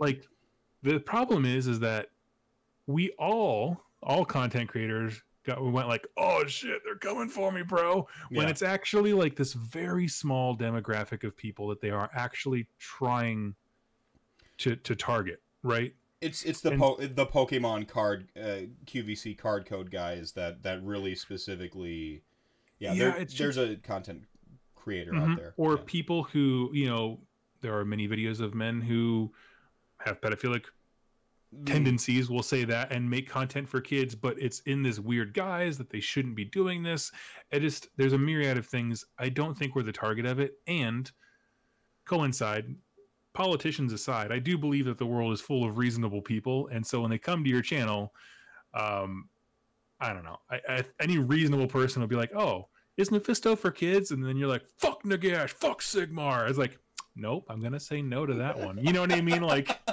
it's it, it's i think it's partially because we're gamers Yeah. where we're like okay the rule is yeah, uh, if it appeals to kids and you're like well what appeals to kids? All of a sudden it's Yeah. you know quote unquote game breaking in your brain. But it's like no i mean it's just it's just they're gonna watch it and be like no i don't think it's for kids that that's a fan, that's a fantastic like appeals to, like appeals to. Uh, in in in le- in legalese in terms of uh, uh the American legal system, we use the word Yeah. reasonable a lot. yeah yeah. Like yeah yeah it, would a reasonable person believe that this is reasonable is usually like how you you see it and i think a reasonable person is gonna if it does end up on a court side of things they're gonna Yep. go reasonably speaking even though they're talking about toys they're Yep. dropping 30 f-bombs and he just made a dostoevsky like reference. Um, i don't think it's for kids. Yeah. No and, and and to that point there are uh industries like the guys who review toys and collectibles and antiques that are that definitely i think have more reason to freak out. Yes. Um 100% i just don't think that we are. And not that those people are invalid you know? I they absolutely are. I i did my american duty and wrote uh my congressman and i filled out a bunch of like petitions not petitions like to stop COPPA but for clarification because appealing to kids is not a legal you know thing. Like it's not it's it's just subjective. Yeah. Um and so you know for that kind of clarification that kind of stuff. But honestly beyond that i'm just like what else can you do? What are you going to do? Sit around and freak out until january? No just Yeah. take a breath. Yeah, Have a beer. I, I I think it'll be fine. Um, I mean, I've got a uh, a spiritual qualm with people who try to like uh, impose their prudish values on my children, but uh, and Mhm. it should be my job to make sure my kids aren't watching shit on YouTube that's not okay Yep. for them. Uh, and fuck you, government.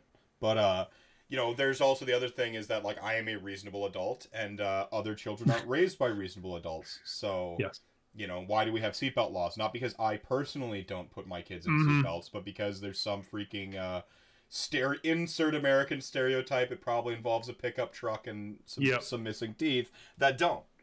And uh, yes those those children can't regulate themselves yet. They don't even have legal consent in the Mhm. legal terms.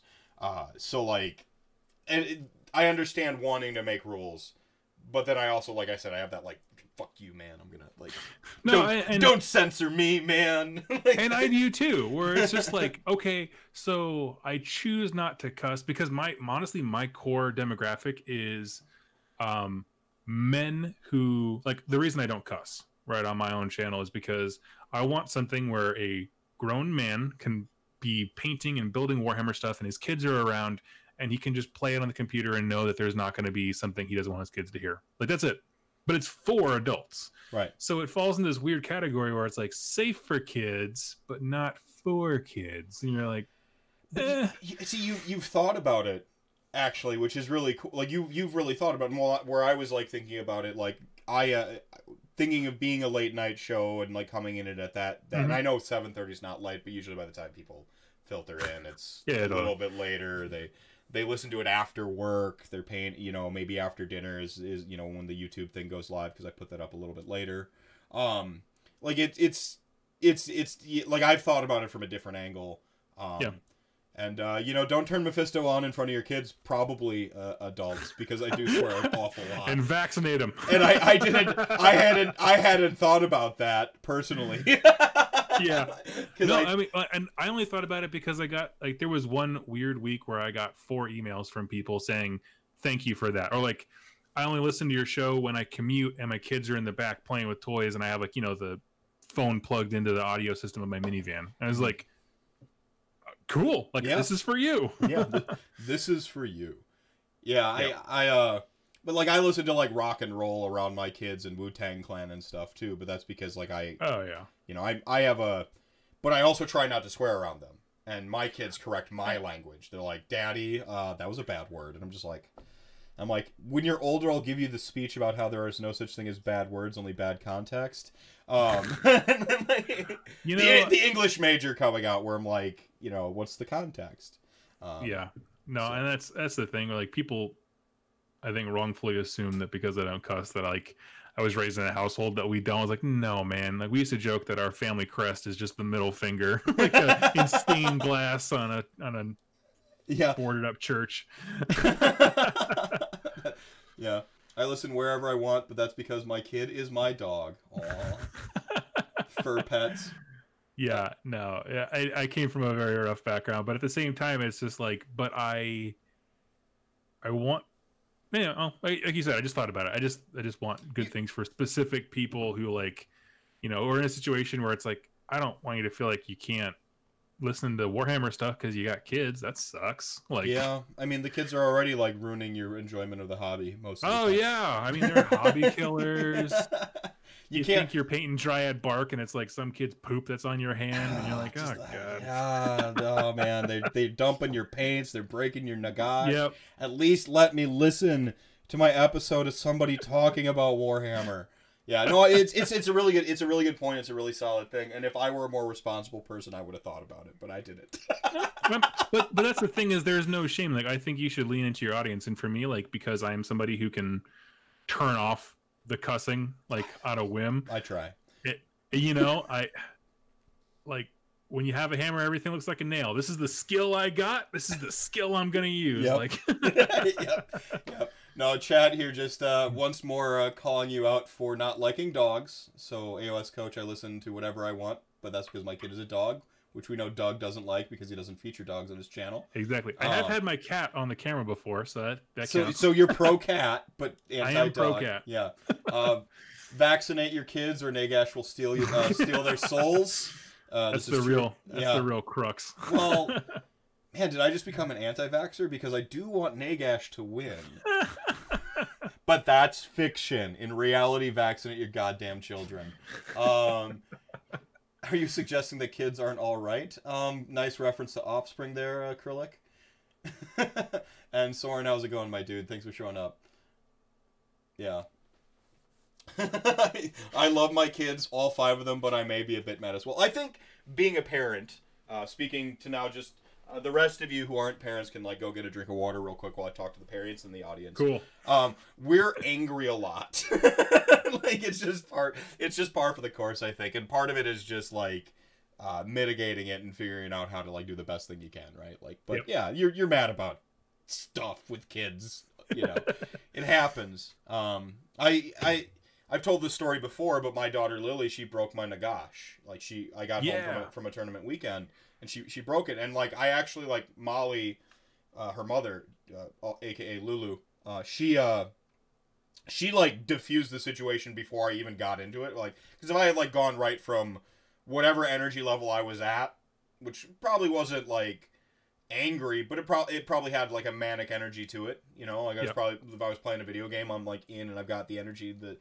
you know levels. amped up. Yeah, I'm amped up. So like I go downstairs, and she's like Andrew, you know, blah blah blah, and then like I see the Nagash thing. I wonder if I would have responded to that differently if she didn't bring me down to neutral first, because Yeah. wh- the way I responded in that situation was like broken Nagash was going. Oh, she just wanted to play with Nagash because she sees Daddy play with Nagash, and that makes sense. And so, like, I found it adorable rather than like um, horrible, you know. And and Yeah. No, and, and when I when I mean like kids are bad, like I don't I don't have children, but I do I volunteer with youth. Um Yeah, you and I used mentioned to work at a daycare. Yeah. Yeah, where it's just like, you know, the reason I care about COPPA is because they're extremely valuable and they're awesome and I want to protect them from bad things like Mhm. mega corporations.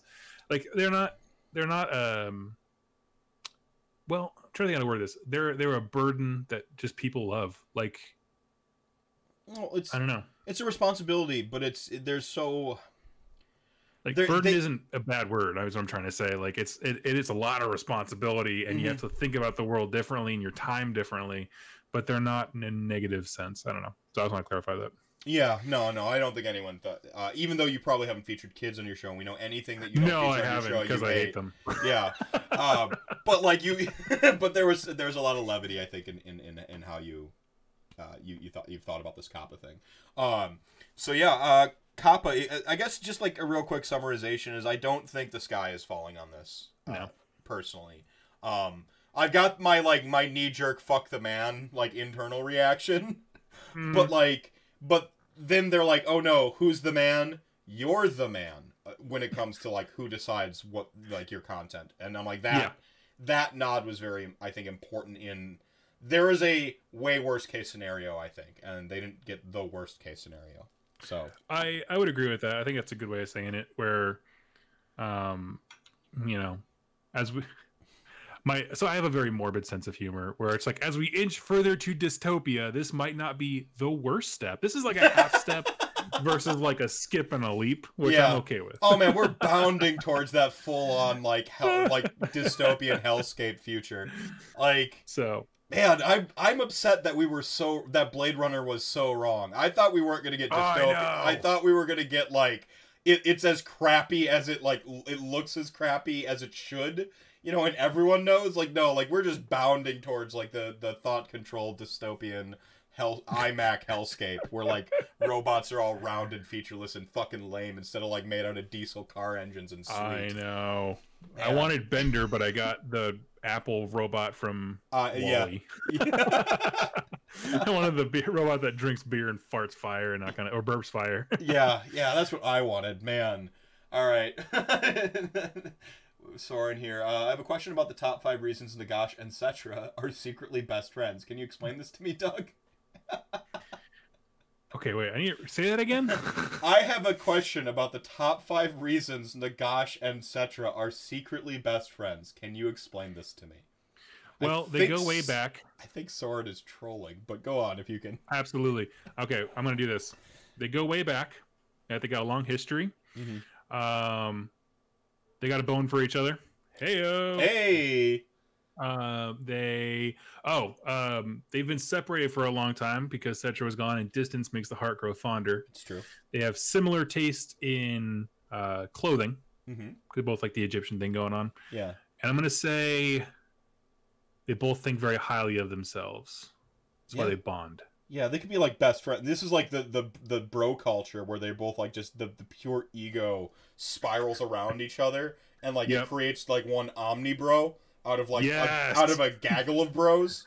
Like Yes, so the Omni Bro is fantastic. yeah.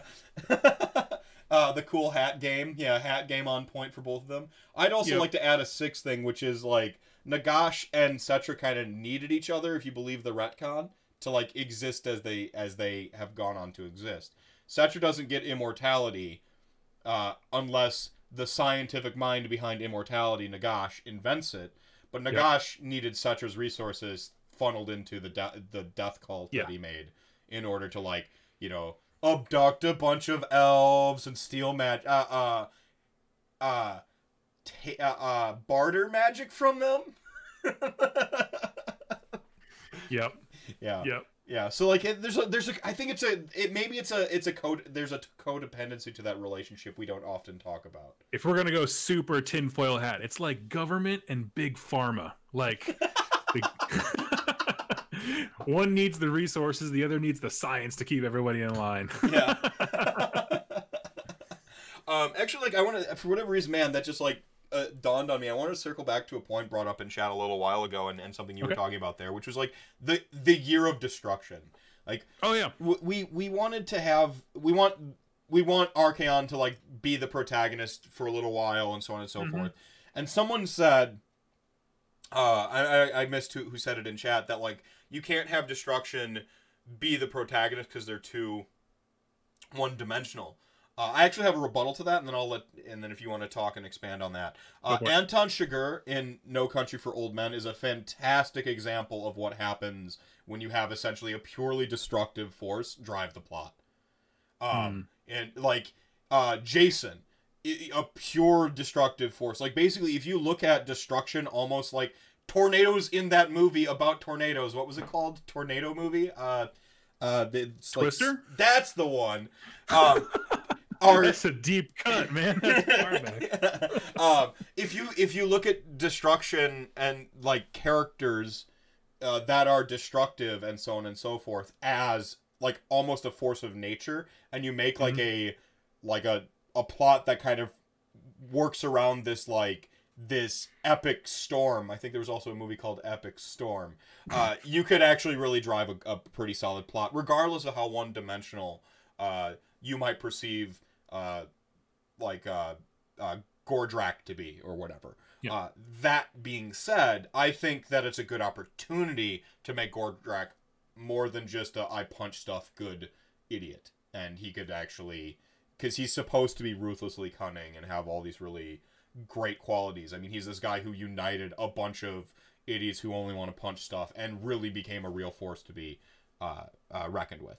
Uh, so I think there's a couple ways you go about it. I think easily you could you could drive the plot with like sort of a monster movie esque approach, Yeah. or uh, or or a monster movies and and nature and nature is trying to destroy the thing movies are about like they they follow roughly the same beats. Uh, Mhm. and but like just treat it like a monster movie and you could have some really compelling stories. Uh, do you have anything then you'd like to say on?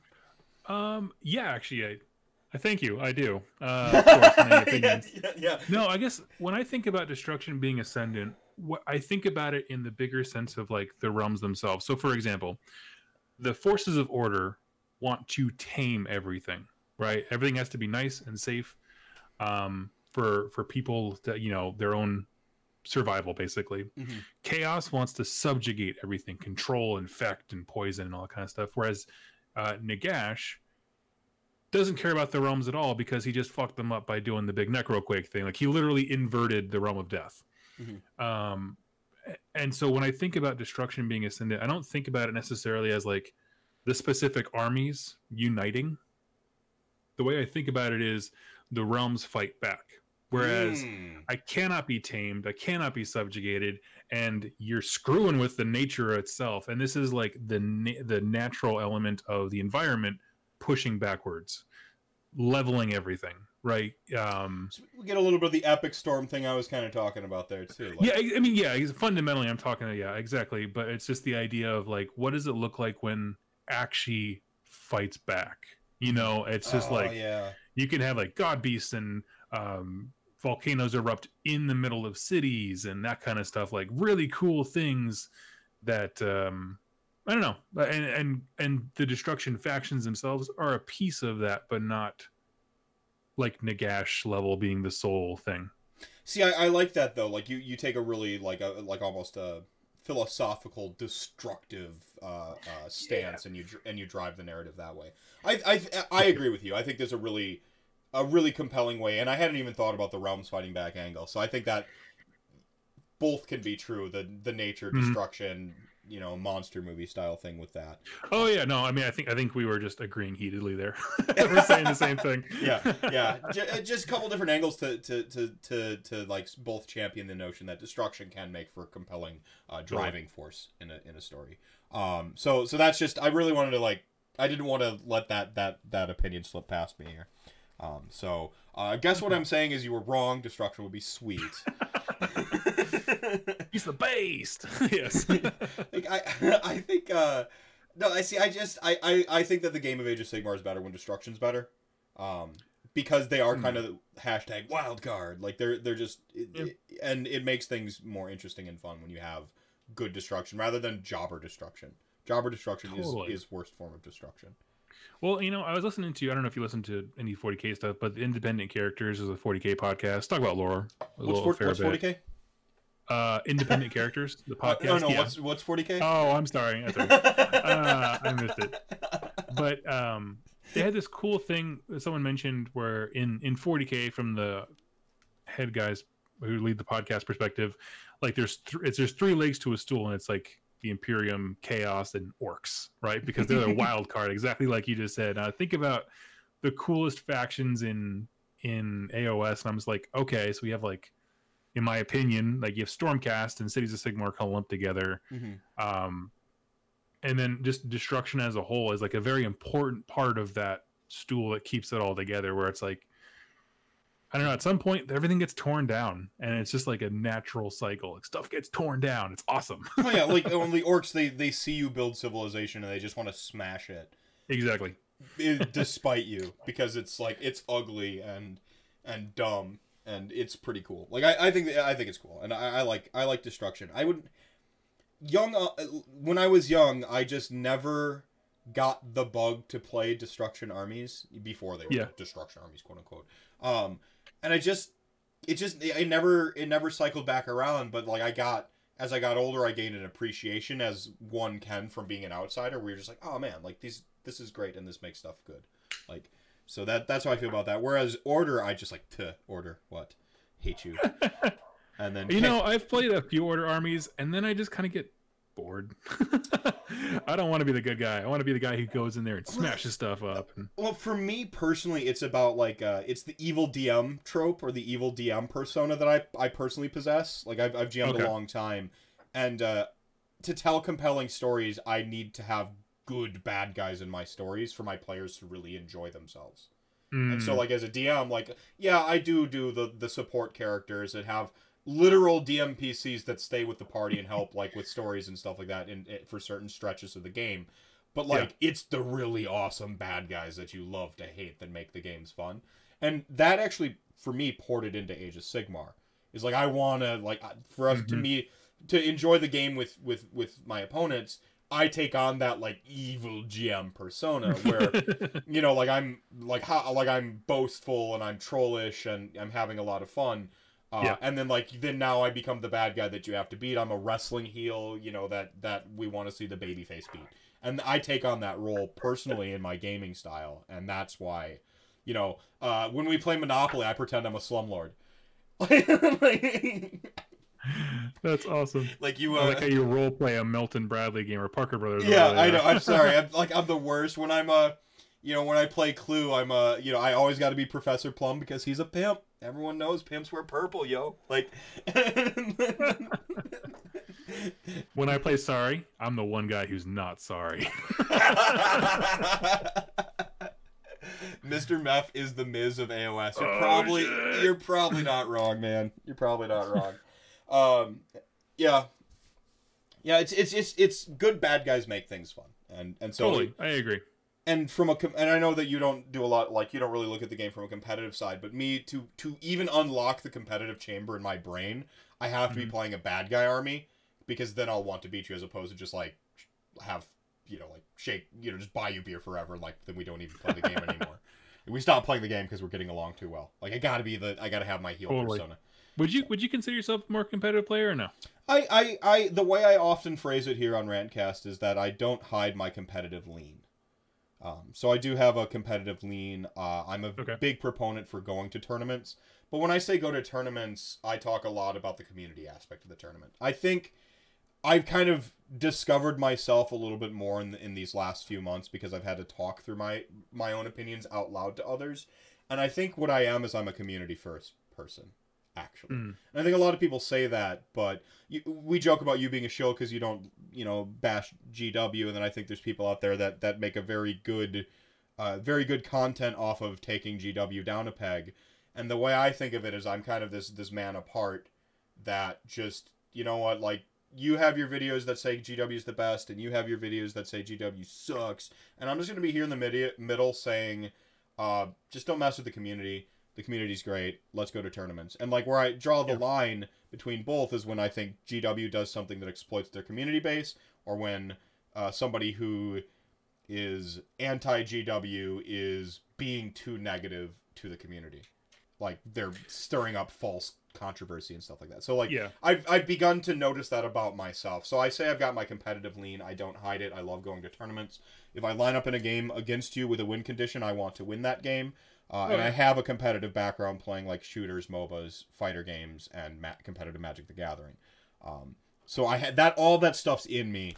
But the more I settle into my journey in Age of Sigmar, the more I realize I'm community first Yeah. and that these things aren't mutually exclusive. You can love going to tournaments and want to win, but also tell me how sweet your one character is that you painted and what his personal backstory is that you wrote and um, you know that's my jam is Mhm. is the Venn diagram of the like I, I say the three spheres of, of Age of Sigmar where those overlap I think is where I have the most fun or then the No, with a cool. with a fourth sphere being probably community I guess and and i think it's important like uh so like on my channel like i don't talk about stuff that i don't like but at the same time if somebody comments on it i don't censor people like Mhm.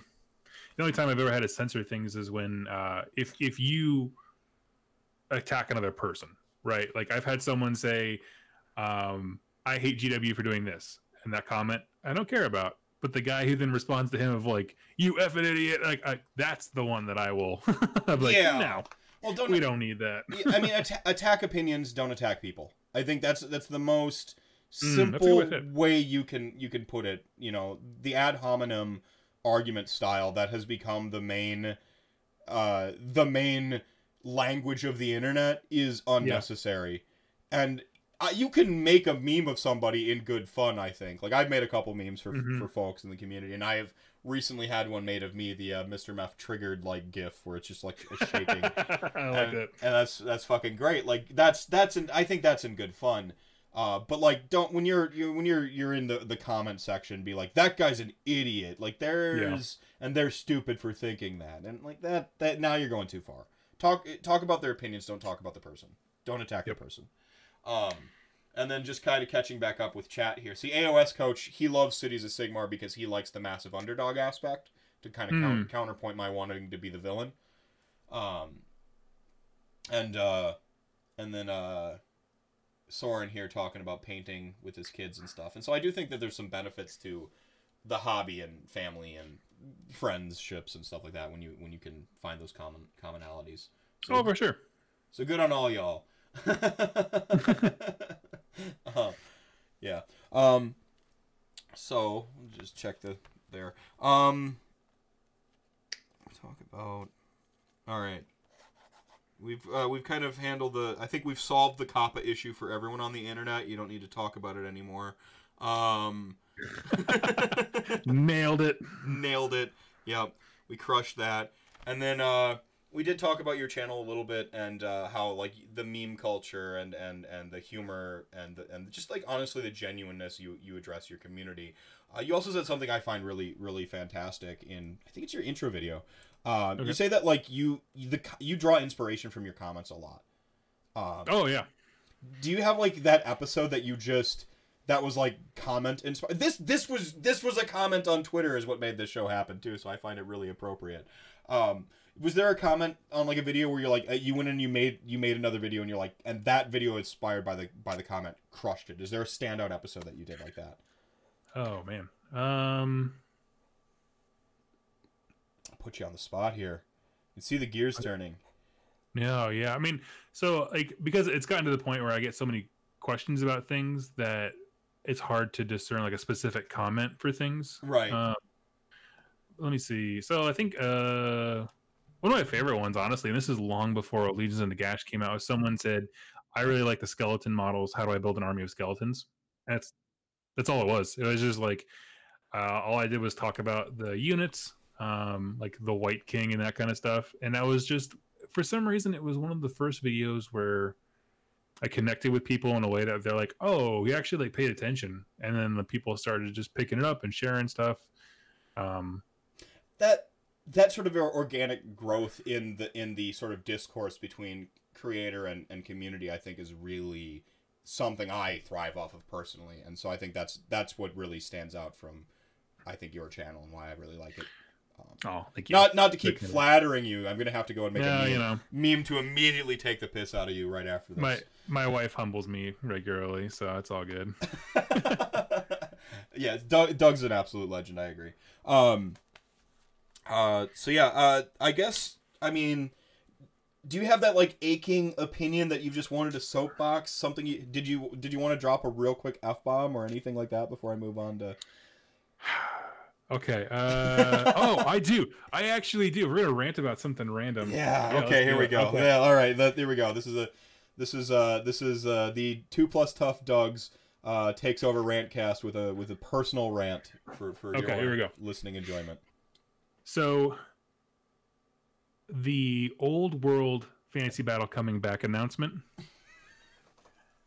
Um, he, so he, I'm excited about it coming back. I'm cool with it. I did actually play uh, fantasy battles for a little bit, that kind of stuff. Mm-hmm. Um, really, really, it was it was cool stuff. Uh, the the thing, so I'm, I'm very hyped about it.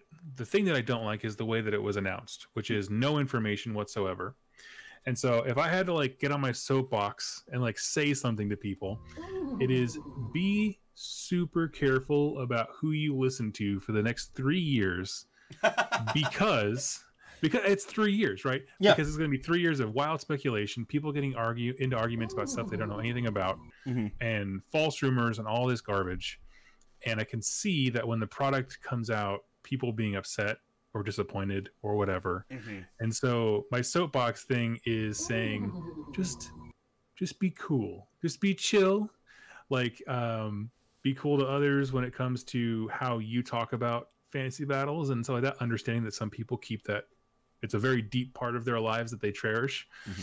and also not getting upset when things don't go your way or that kind of stuff. And so that's my biggest thing. It's just they set themselves up for failure with that announcement because it's three years of bullshit. Like of people who don't know anything talking about it. And i could just like, like it's just one of those things where you see a car crash in slow motion where you're just like no, this is not going to end well, for you, GW. Like, what did you? Why? well, like it's like the steamroller scene in in uh in Austin Powers. Like it's slowly. No. Yes. Yeah. Get out the way. And he's just like, yes. no. yeah. I mean, it's it's crazy. And then they do the long shot, and it's just like the fucking steamroller very slowly moving. Yeah. And so yeah, and that's my biggest thing. It was just like you know we can get very wrapped up on internet stuff. But it's like just be kind to yourself and one another. If someone's being a total uh, douche about like what stuff that you're excited about, unfollow them. Yeah, just walk. And away. that includes me. Like yeah. seriously, like if if I ever at some point I'm like, Warhammer Fantasy Battle should have stayed dead because it sucks. Unfollow me if that's something you like. Same thing goes for anything else. All these people who are going to be hopping on the rumor monger train, if there are particular, we'll say, internet blog uh, content producers that may or may not have sharp ends on small parts in their name that totally shit on things that you love don't click their articles. Yeah yeah. All right fantastic. Yeah i just to, just just to kind of to add to it oh man well done. Man i see i gotta come with my spicy takes now. My guests are starting to make me look bad at my own game.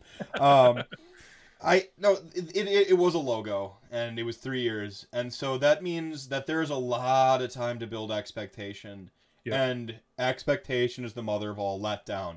If you build expectations, and you you build into this the rumor monger machine that's about to unfurl over the next three years, you're gonna have a you're, you're gonna have a uh, like you could build a real you could build yourself a real mm-hmm. monster to overcome. And, yep and that that would be the worst case scenario. So, um, yeah, tread lightly, I suppose. And personally, uh, you know, I had all all my fun with the old world, and I'm happy for the new thing. And if it's if it's a good game, I'll do what I do with all good games, which is I play good games. I'm a man of magnificent taste, after all. Um, I guess how did you?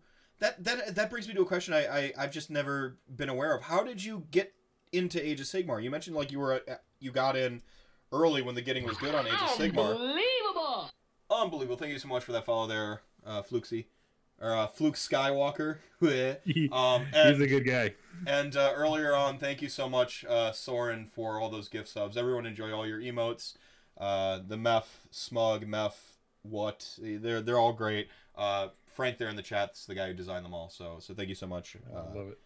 um, but yeah, um, how did you get into Age of Sigmar from the, uh, like from the old world? Were you an old world purist to begin with? Did you play when you were younger? Uh, like a No. like a lot of No, people. No, no. Okay, so so yeah, so you've got a kind of maybe a different origin story than some other folks.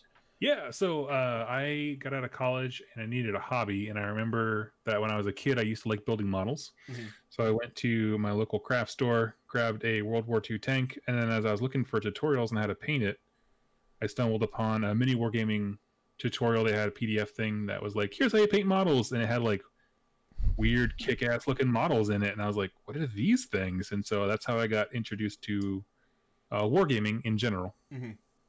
Um, started off with Warmachine and Hordes with my group in Iowa, where I was uh, me and my wife were living at the point at that point. Mhm. and um, then when I moved out to Seattle, uh, I realized that I hate Warmachine and Hordes. Really don't like it. Well, because here's the thing. So like my group in Iowa was awesome because they did a lot of hobby stuff and uh, lots of fun games. There's like not competitive list, and then I moved out here and there's like no painted models. Half of them are only half built. Um, just a bunch of stuff that was just not fun, not community driven, Mhm. which is funny because this is like the mecca of because Privateer Press that makes that game is like 14 miles from my home. Yeah. Um, so a little funny on that point, but Dropped a bit. Um, We've all been there. yeah, it's all good. Yeah. Then uh, I was at a game store and I saw a bunch of people playing War, uh, Warhammer Fantasy Battles, and I was like, "That looks cool." And so I immediately walked over and picked up a box, Island of Blood. And so I was like, "What is this Fantasy Battles thing? This seems really cool." And then two weeks later, End Times Nagash dropped. awesome. Awesome. So I mean, I so I was there like, you know, I was like, okay, so I'm not super attached to the old world because I was so new. hmm Um, at the same time, I had models, so I was like, oh, these will just work in fantasy uh, or Age of Sigmar, whatever that is when it comes out. So yeah, I was there. I was there for uh, the dark times, but not necessarily the good times of fantasy battles. Right on. Awesome. That's cool. Thanks for sharing that. Um, Oh, yeah.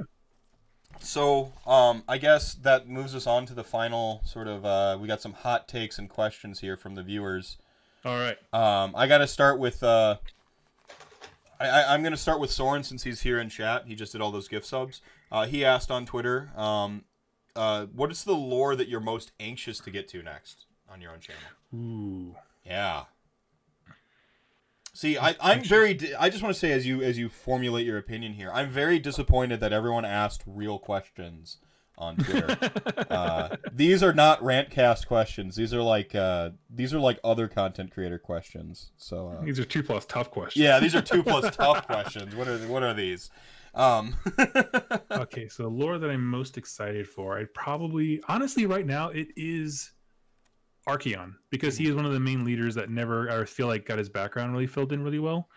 Um, beyond that, it is the next chapter in kind of the story, like what happens after the Soul Wars, right? The Realmgate Wars ended, Soul Wars. What's next? Um, beyond that, like honestly, I don't really like uh come up with a lot of like theories about what's next or whatever. I'm just kind of along for the ride. you're not gonna tinfoil hat anything. No, I tend not to, Yeah. uh, unless it's government conspiracies and and murder stories. True crime is my other thing that I love outside of AOS. So See, how, uh, that actually, uh, I was gonna. That was another question uh, we got from Tomb King Tristan, which is uh, other passions outside of Age of Sigmar. Oh yeah, uh, true crime. Uh, what else? Um, I've always had a weird fascination with RC helicopters. I don't own one. I used to, but just like love RC helicopters. That's fun. yeah. So, so you must watch uh, uh last podcast on or listen to last podcast on the left then because they're Oh, like, yeah. they're like the gurus of true crime. Yep. Also, n- not not safe for children content. No. no, but they'll never be in danger of that. No, no, they- of, of being mistaken. They- They've built an entire empire. Yeah, uh, I mean that's the only true crime one I listen to. But growing up in Wisconsin, you get into serial killers. It just happens. So you kind of get Oh, into yeah. true crime. Like That's where one of the hosts is from too. You're like, oh yeah, that's awesome. yeah, yeah. Uh, ben Um, Ben Kissel's from from Wisconsin. Yep, Stevens Point. Yep. So, uh, other passions besides those two. Uh, I mean, honestly, like I enjoy making videos. Like I did a few for my work. Like it's just it's becoming a hobby, but I'm not super great at it yet.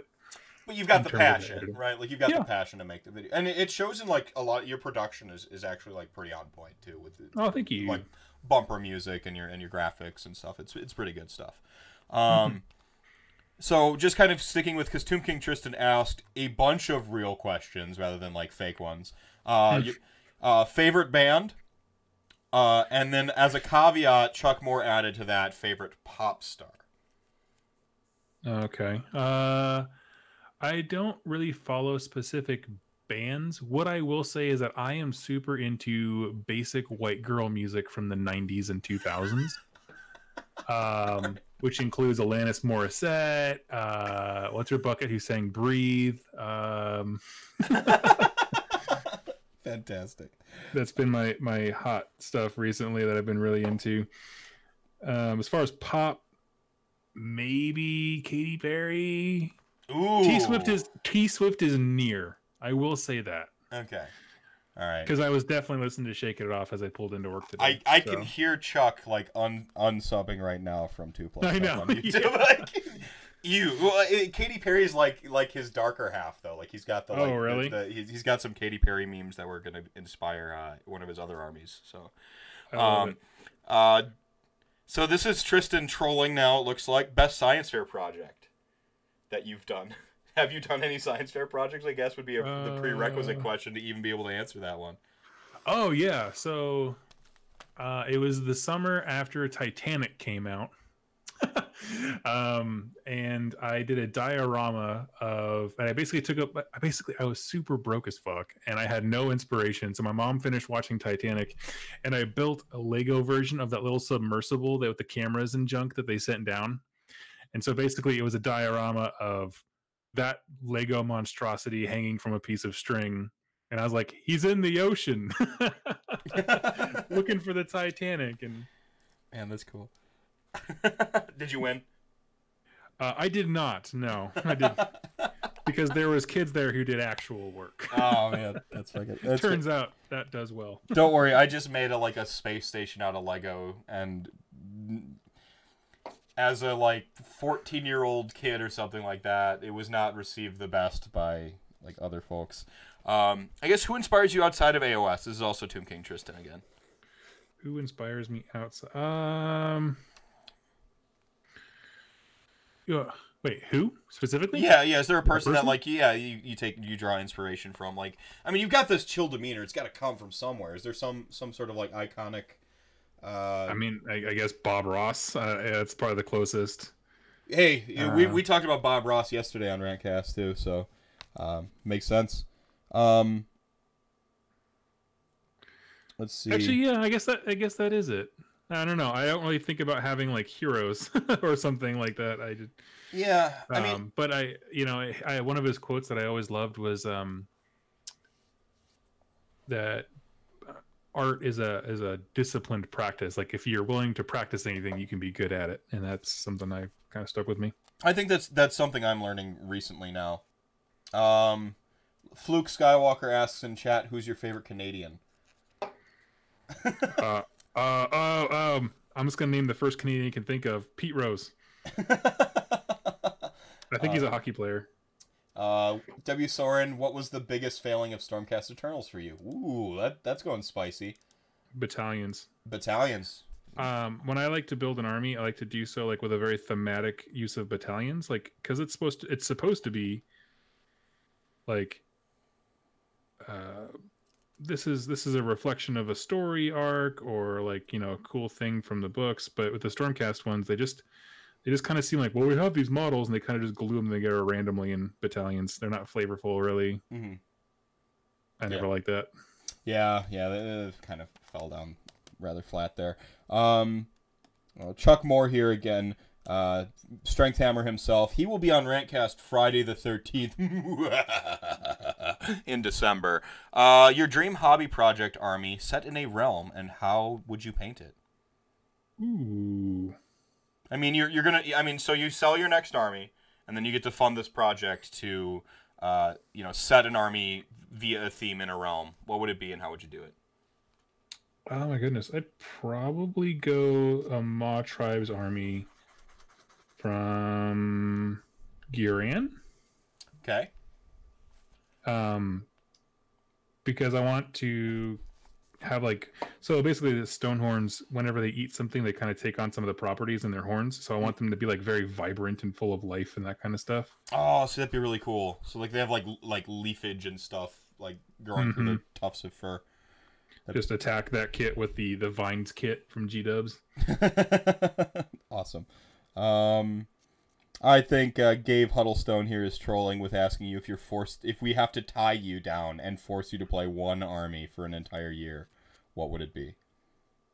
See, I just- well, I right don't now i don't know. I have an absolute blast with war clans it's it's weird. It's a book that i didn't expect to grip me. I was actually on the brink of selling that army. If you ever watched that video with me on warhammer weekly last i was about to sell it. And then two days later i got my book and i was like this is the greatest and so i've been playing that quite a bit That's fun. Awesome. And then uh, when's the next making of a Beast Lord? uh you're listening to it There you go. i'm gonna i'm gonna claim that Yeah, we forgot to talk about Beasts of Chaos, but like uh, Beasts of Chaos are pretty great. Um, I like them they are pretty cool They're they're my vacation army. I call it the uh, my mistress after death. Um, I actually already part incorporated that question into the show itself. Um, so I guess uh, so. So now we get to my questions that are actually fun because you guys phoned it in on Twitter with these real questions. Um, so once and for all, I want you to draw a line line in the sand. The community needs to know: Are you a shill? Mhm. Like, going on mean, record. I mean, I guess no. I mean, I've never asked anyone to buy anything. I don't suggest anything, and I shun away when people ask me how to spend their money. Like in terms of like, what should I buy next? I make it clear that I don't tell people what to buy. So I don't think so. um, I, you know, see, I, see, I will also, uh, you know, I can't put you on the spot like that without also myself falling on the sword. See, Mephisto is a shill. I, uh, I would gladly advertise whatever you want right here on Rantcast live, uh, weekly, uh, for a small fee. So just go ahead, and I'm throwing that out there. If you want me to sell Casper mattresses, uh, uh, Pepsi Cola, like whatever it is, uh, I'm okay. open to it. So if your question is if we would be, oh yeah, if you pay me enough, like again, going back to the Charmin Ultra, if they came to me and were like, "Would you promote?" We have a new three ply. I was like, "Oh God, yeah!" Like, you become three plus tough like the, oh my gosh, yeah. i guess uh two plus tough where does that come from i because i there's a 4chan meme i believe but uh where did where did you come up with two plus tough Can I be honest with you? Yeah. It, I kind of just pulled it out of my ass. Like, um, I I had some vague memory of like an old RPG that I played at some point with friends. It was, it was not really an RPG. We weren't really like larping around with that, but Mhm. um, where someone had a toughness roll, and I was like, oh, that's super fun. And so yeah, it just came from basically kind of a conglomeration of having a toughness stat and then uh, chew up being the best that you can get in any any of the games that we play. see that see that's really i I think that's actually cool i like the organic uh like independent inception sort of sort of story tells uh or uh, origin stories um, rantcast was also born rather organically and it gained its name pretty straightforward because it's like Yeah. to to be I rant all the time. I have a rant cam. It's F1 on my keyboard for all my live streams. And I didn't ever think to incorporate this ranting quality into a thing until it just happened. So, Yeah. uh so that's awesome. Now now here's the question I think. This is this is the real this is this is the hottest. This is the spiciest of takes. The question we we must know. Uh, so, when you fight Rob, the honest wargamer Symes, Yes, uh, in person for real, physically. absolutely. Okay. So you would do this. Uh, and we could we could set it up for charity or something, or uh, for Charmin. Who knows? We get sponsors in on it. Mm, Um, I guess who would win the fight? Would we televise it? And what venue? What what what type of fight would you want it to be? Because I saw some, you know, like he fights with sticks. I guess he used to. Would you want to do like a weapon, like a weapon style fighting? Would you want the fake armor and the foam weapon? Like what what type of fight should it be? And who would win it? well, he suggested naked jelly wrestling. Um, yeah, yeah, but I don't think they're. uh, Are they ready for the jelly? Are they ready for for Doug the Smuckers Griggs? Yeah, no, I don't know if anyone's truly ready for that. um, let's see. I'm gonna say. Because he, I mean, no. see, Rob is a trained fighter. Like he used to fight apparently, but like, Oh, really? but I don't know if uh if he's kept up with it or not. Um, and you look pretty scrappy to me, so I think you'd, you'd be evenly matched. Like he's I think, I think scrappy is probably the right word. It just means I throw my weight at people. Um.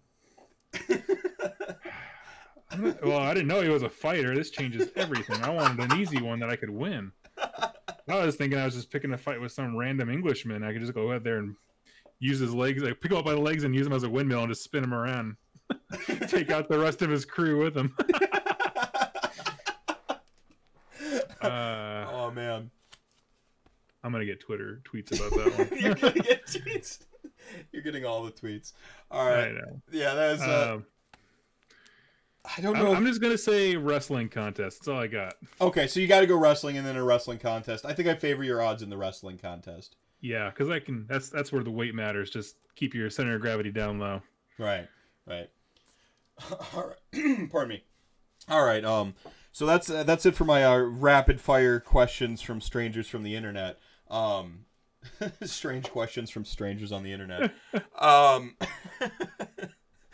Uh, do you have anything you want to shout out? Um, all the shameless self promotion. Go ahead. I, I think we've been pretty good at uh at, at letting you all know that this is Doug from Two Plus Tough, and you should go subscribe to his channel over on YouTube. Oh, Uh, but thank any- you. But anything else you'd like to, to shout out or any, double down on? Um, you know, I promised I would bring it up if there was an opportunity, but uh, Davis, who was in the chat before with uh, AOS reminders, he does a great job. If you want to get better at the game, it helps you learn your list. Basically, you can it gives you all the rules by phase for every army, and you can just remember everything. And I think that's a really cool thing. I'm gonna do a video about it here pretty soon. But um, beyond that, uh, just be excited for for lore and. I don't know wherever GW takes us. Right Wild on. ride. And then Acrylic Chemist here is like, can it be Beasts of Chaos time now? Do you have any? Do you have any take? Like, you know, we might just have to like do a to be continued on Beasts of Chaos, Okay.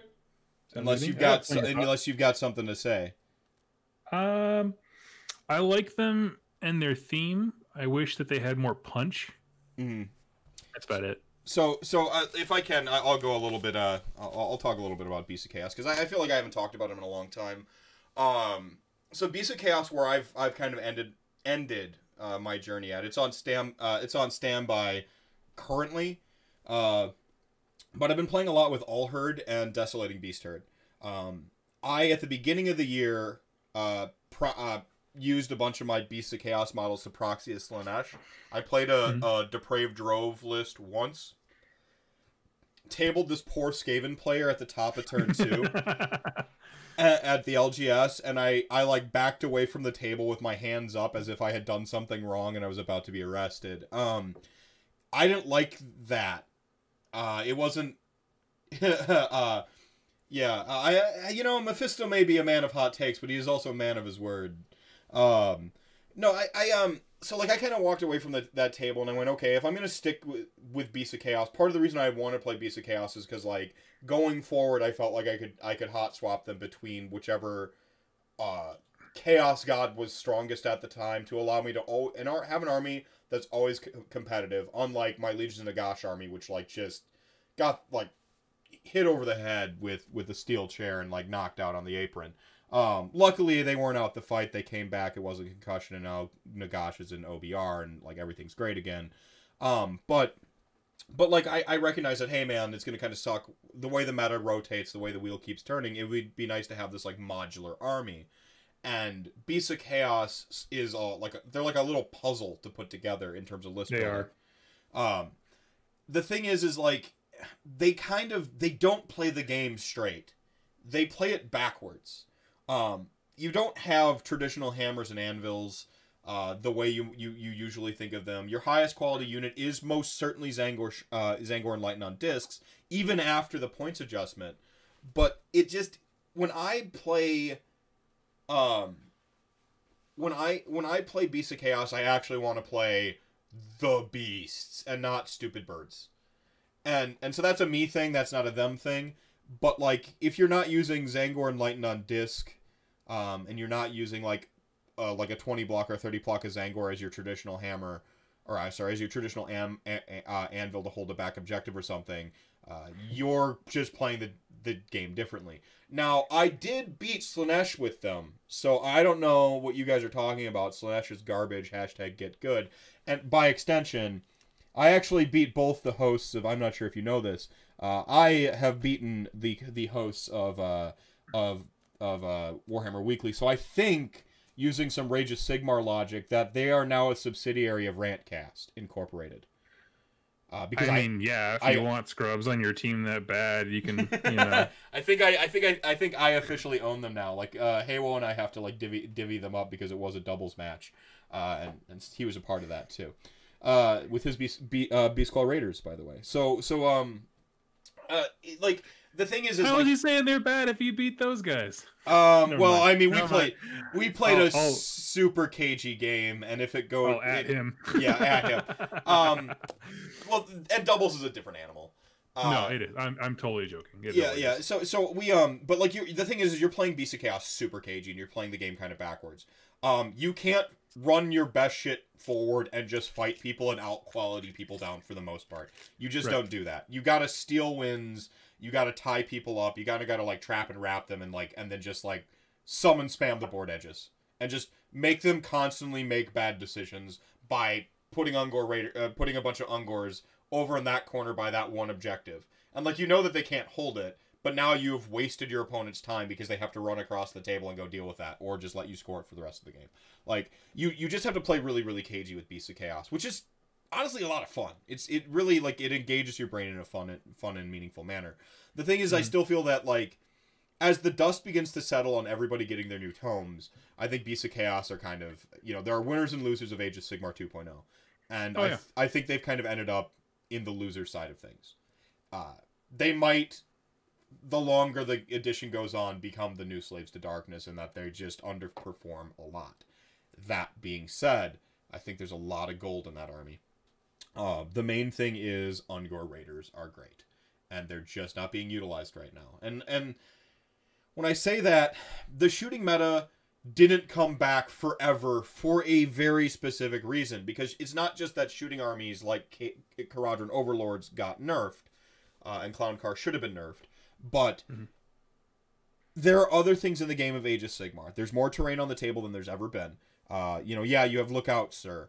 Um, and then just the quality trades aspect of a shooting unit. It's difficult to get quality trades with your points and your values. Yeah. So, like, but Ungor Raiders are a threat of force. They everything they do is on their war scroll and in their allegiance abilities. It's all there, and so they're doing.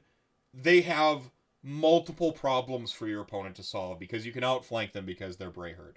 You can scout move them and fours and fours, one shot, no rend until you get your tendrils of atrophy off. So now you got fours and fours rend one, damage one, re-rolling ones and re-rolling twos, and exploding sixes because you're in desolating beast herd.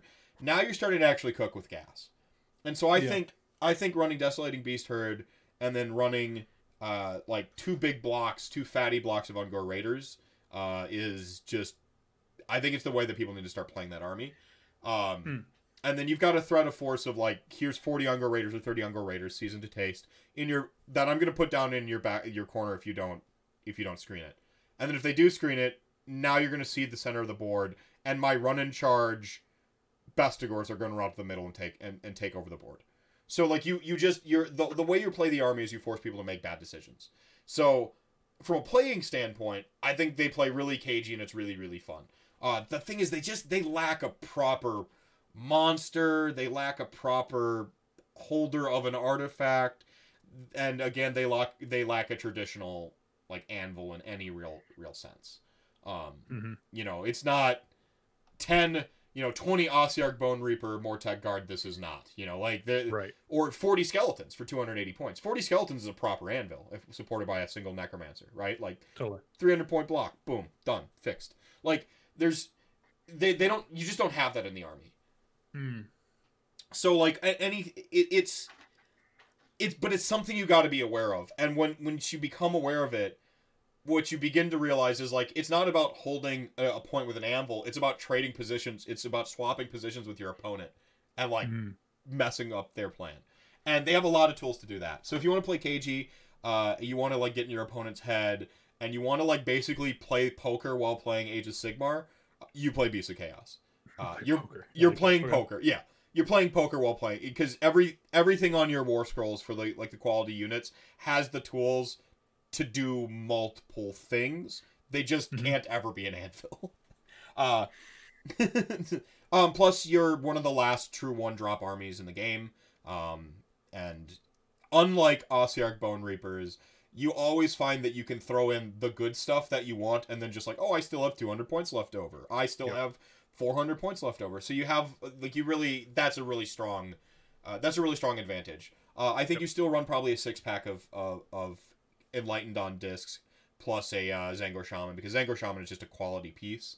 Uh, it's a Mm. it's the delivery system for your Wildfire Taurus because he can just once per he has that once per game Yep. get the Wildfire Taurus down the ability. That's all it's there for. Um, plus he's 16 inch flying, so he's gonna be where that Wildfire Taurus needs to be. So you've got you've got tools. Uh, that said, I think they play really good against Cities of Sigmar right now. I think Really? you, yeah, I think you've got the silver bullet because you can deploy half your army, all your quality pieces in ambush, and if you're using Ungor Raiders, you've got 18 inches of threat, 20 about 24 inches of threat off the board edge, because you deploy within six of the board edge.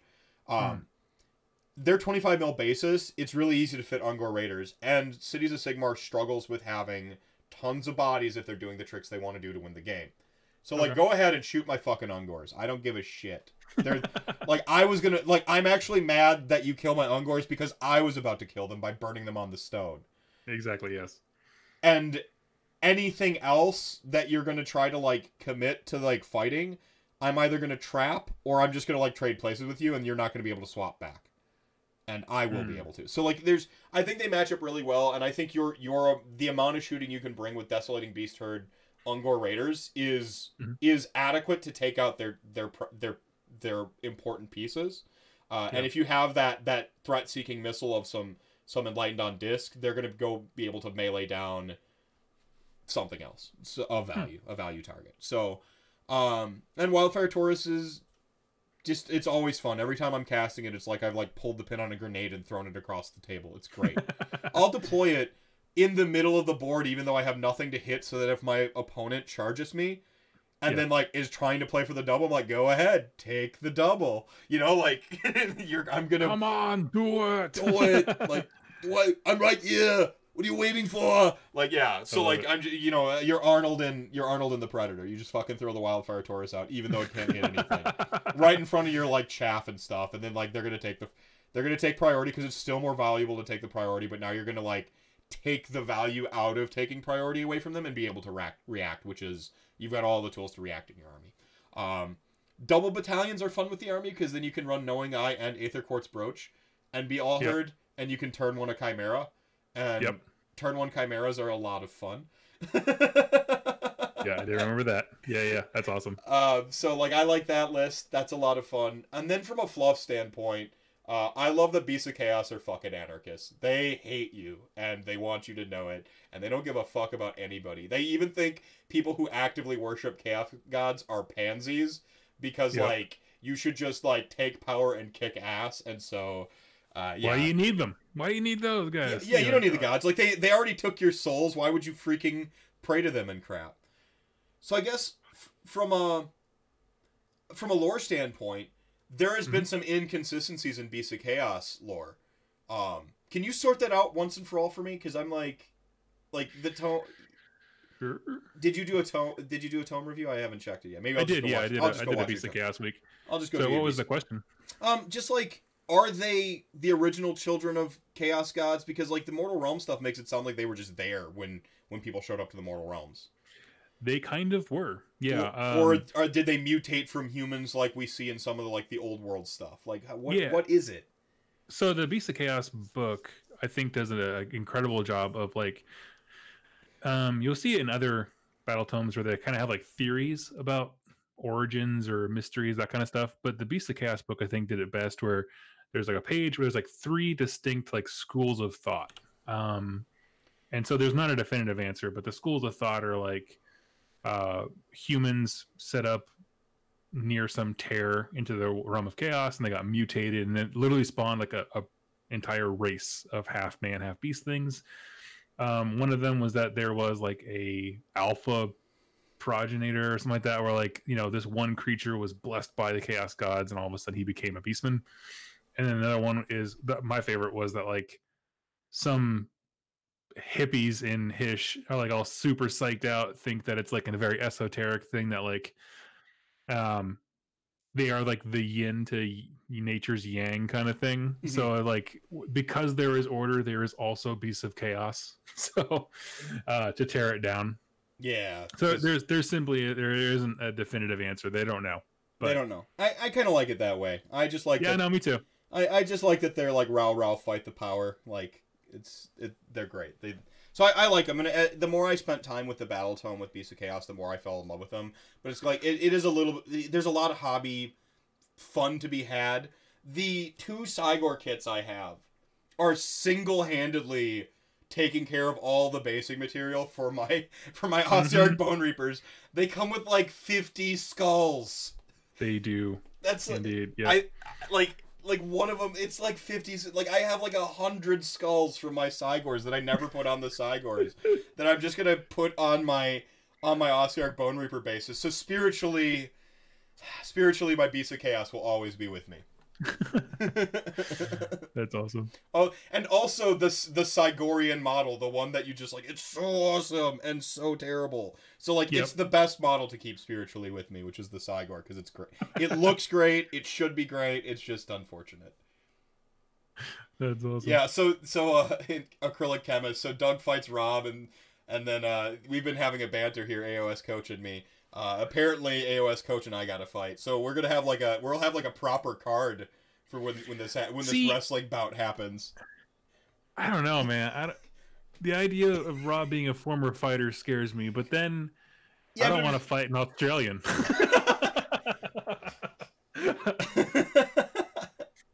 well, yeah, a Cygor Keeper of Secrets was one of the things I was going to do uh, when I was thinking about running as Depraved Drove before I had my epiphany that if I'm going to run Beast of Chaos, I'm going to do it honest as Beast of Chaos. Uh, which is where, like, Desolating Beast Herd. Um, I'm not saying don't run, like, Depraved Drove or, like, Brass Spoilers, because I think Brass Spoilers have some legs in your army, too. Um, like, but if you're going to do it, like, stay Beast of Chaos Allegiance is, I guess, what I'm saying. Because there's some fun hobby opportunities to, like, God mark your stuff. But then, like, once you like go to the dark side and you start running as Khorne or you start running as uh as some other stuff, it, it's less. Eh. Maph would need to be a threat to make it a fight. Coach, I have Oh. wrestling experience. I think of the two of us, I, I got you, dog. you, I, and I think we both got like uh, we both got the gift of gab, so our uh, our promo game might be pretty strong. yeah. or or here we go plot twist Math Doug and Coach versus England. See, the one I wouldn't want to fight is actually Nathan Prescott. I think he's got the look of a killer. Like he's he's like got that like rugby build, you know, and I'm like like that guy. He's the kind of guy like I feel like him and like and uh, one of our local uh, our local player Mark Ramchek. He's uh he's uh, actually like just this this fantastic. He's everyone's AOS dad in the area. He, he, he helps with the he'll help you with the event or help you get to an event. You know, he's he's just always a really nice guy. But I'm like that guy's got like a he's got a darker half like in there. Like, it, He can like there's me. there's like in a like I feel like there's like I, I like talk to Mark. I'm like This is the kind of guy where if like you you step to his family, he'd just like break your neck like Leon the Professional. So, so like those are the two guys I wouldn't fight in the Age of Sigmar community. I like my chances against most other people. and not that I think I'll oh. win. I just think I could do some damage against most AOS fighters. I'm not a fighter. I'm a talker. so like my fights would just be me like bear hugging somebody and then like jumping on the floor, crushing them. That's about it. That's Right. my move. That's Yeah, my one move. That's your one move. It's a good one move though. I mean, if you gotta have You one know. move, one move. And yeah, then- you know, all that Taco Bell was for that exact reason. Is just my self defense. Yeah. Yeah, um, and AOS coach here talking about the colonies revolting, and we need to uh, throw Rob's tea in the river. I, you know, I like this. Um, Curly Chemist, I'm not going to change your mind because that is a good way to play it. Um, taking the Brass Despoilers in Blades of Khorne solves one of the problems of Khorne, which is they don't have quality bodies beyond beyond their heroes, and Yeah. Beasts of Chaos don't really have quality heroes for the most part. Yep. Like they have like their heroes are very good role players, but there's not like just a hero where you're like, this hero makes this army. You know, Agreed. like uh, I love Great Bray Shamans. They're great for hundred points, but they're a hundred point foot hero. It, it's dead. You know, it, there's Mhm. uh, they cast the Wildfire Taurus. They burn some people on the uh, they burn some people on the Herd Stone, and then they're dead. Like there's no. Whereas like there are some really good hero pieces and monster pieces in Khorne. So I think running them as I can't change your mind, Acrylic, because I agree with you that running them in Khorne and doing some double battalion tricks, like pick up your Gore Pil- Pilgrims along with them, uh, is is really good. Oh, Grashrak uh, is awesome, by the way, Nosh. Like Grashrak is great. Uh, he solves one of the problems of a Great Bray Shaman, but he's named, so he can't like hold the uh, the eye, and he doesn't count in your force chart when you make him the general for Mhm. being a quote unquote Great Bray Shaman to allow unlock your your good battle line, which are Bestigors. Um, so like he has like a, a slight drawback, but the fact that he has a retinue with literal retinue rules is a huge bonus. And every game you just have five extra idiot bodies that you don't care about to screen with or throw on the herdstone. It's Yep. great. They're great. It, it, Gr- Grashrak or a pimp named Grashrak, as I like to call him, uh, is pretty awesome.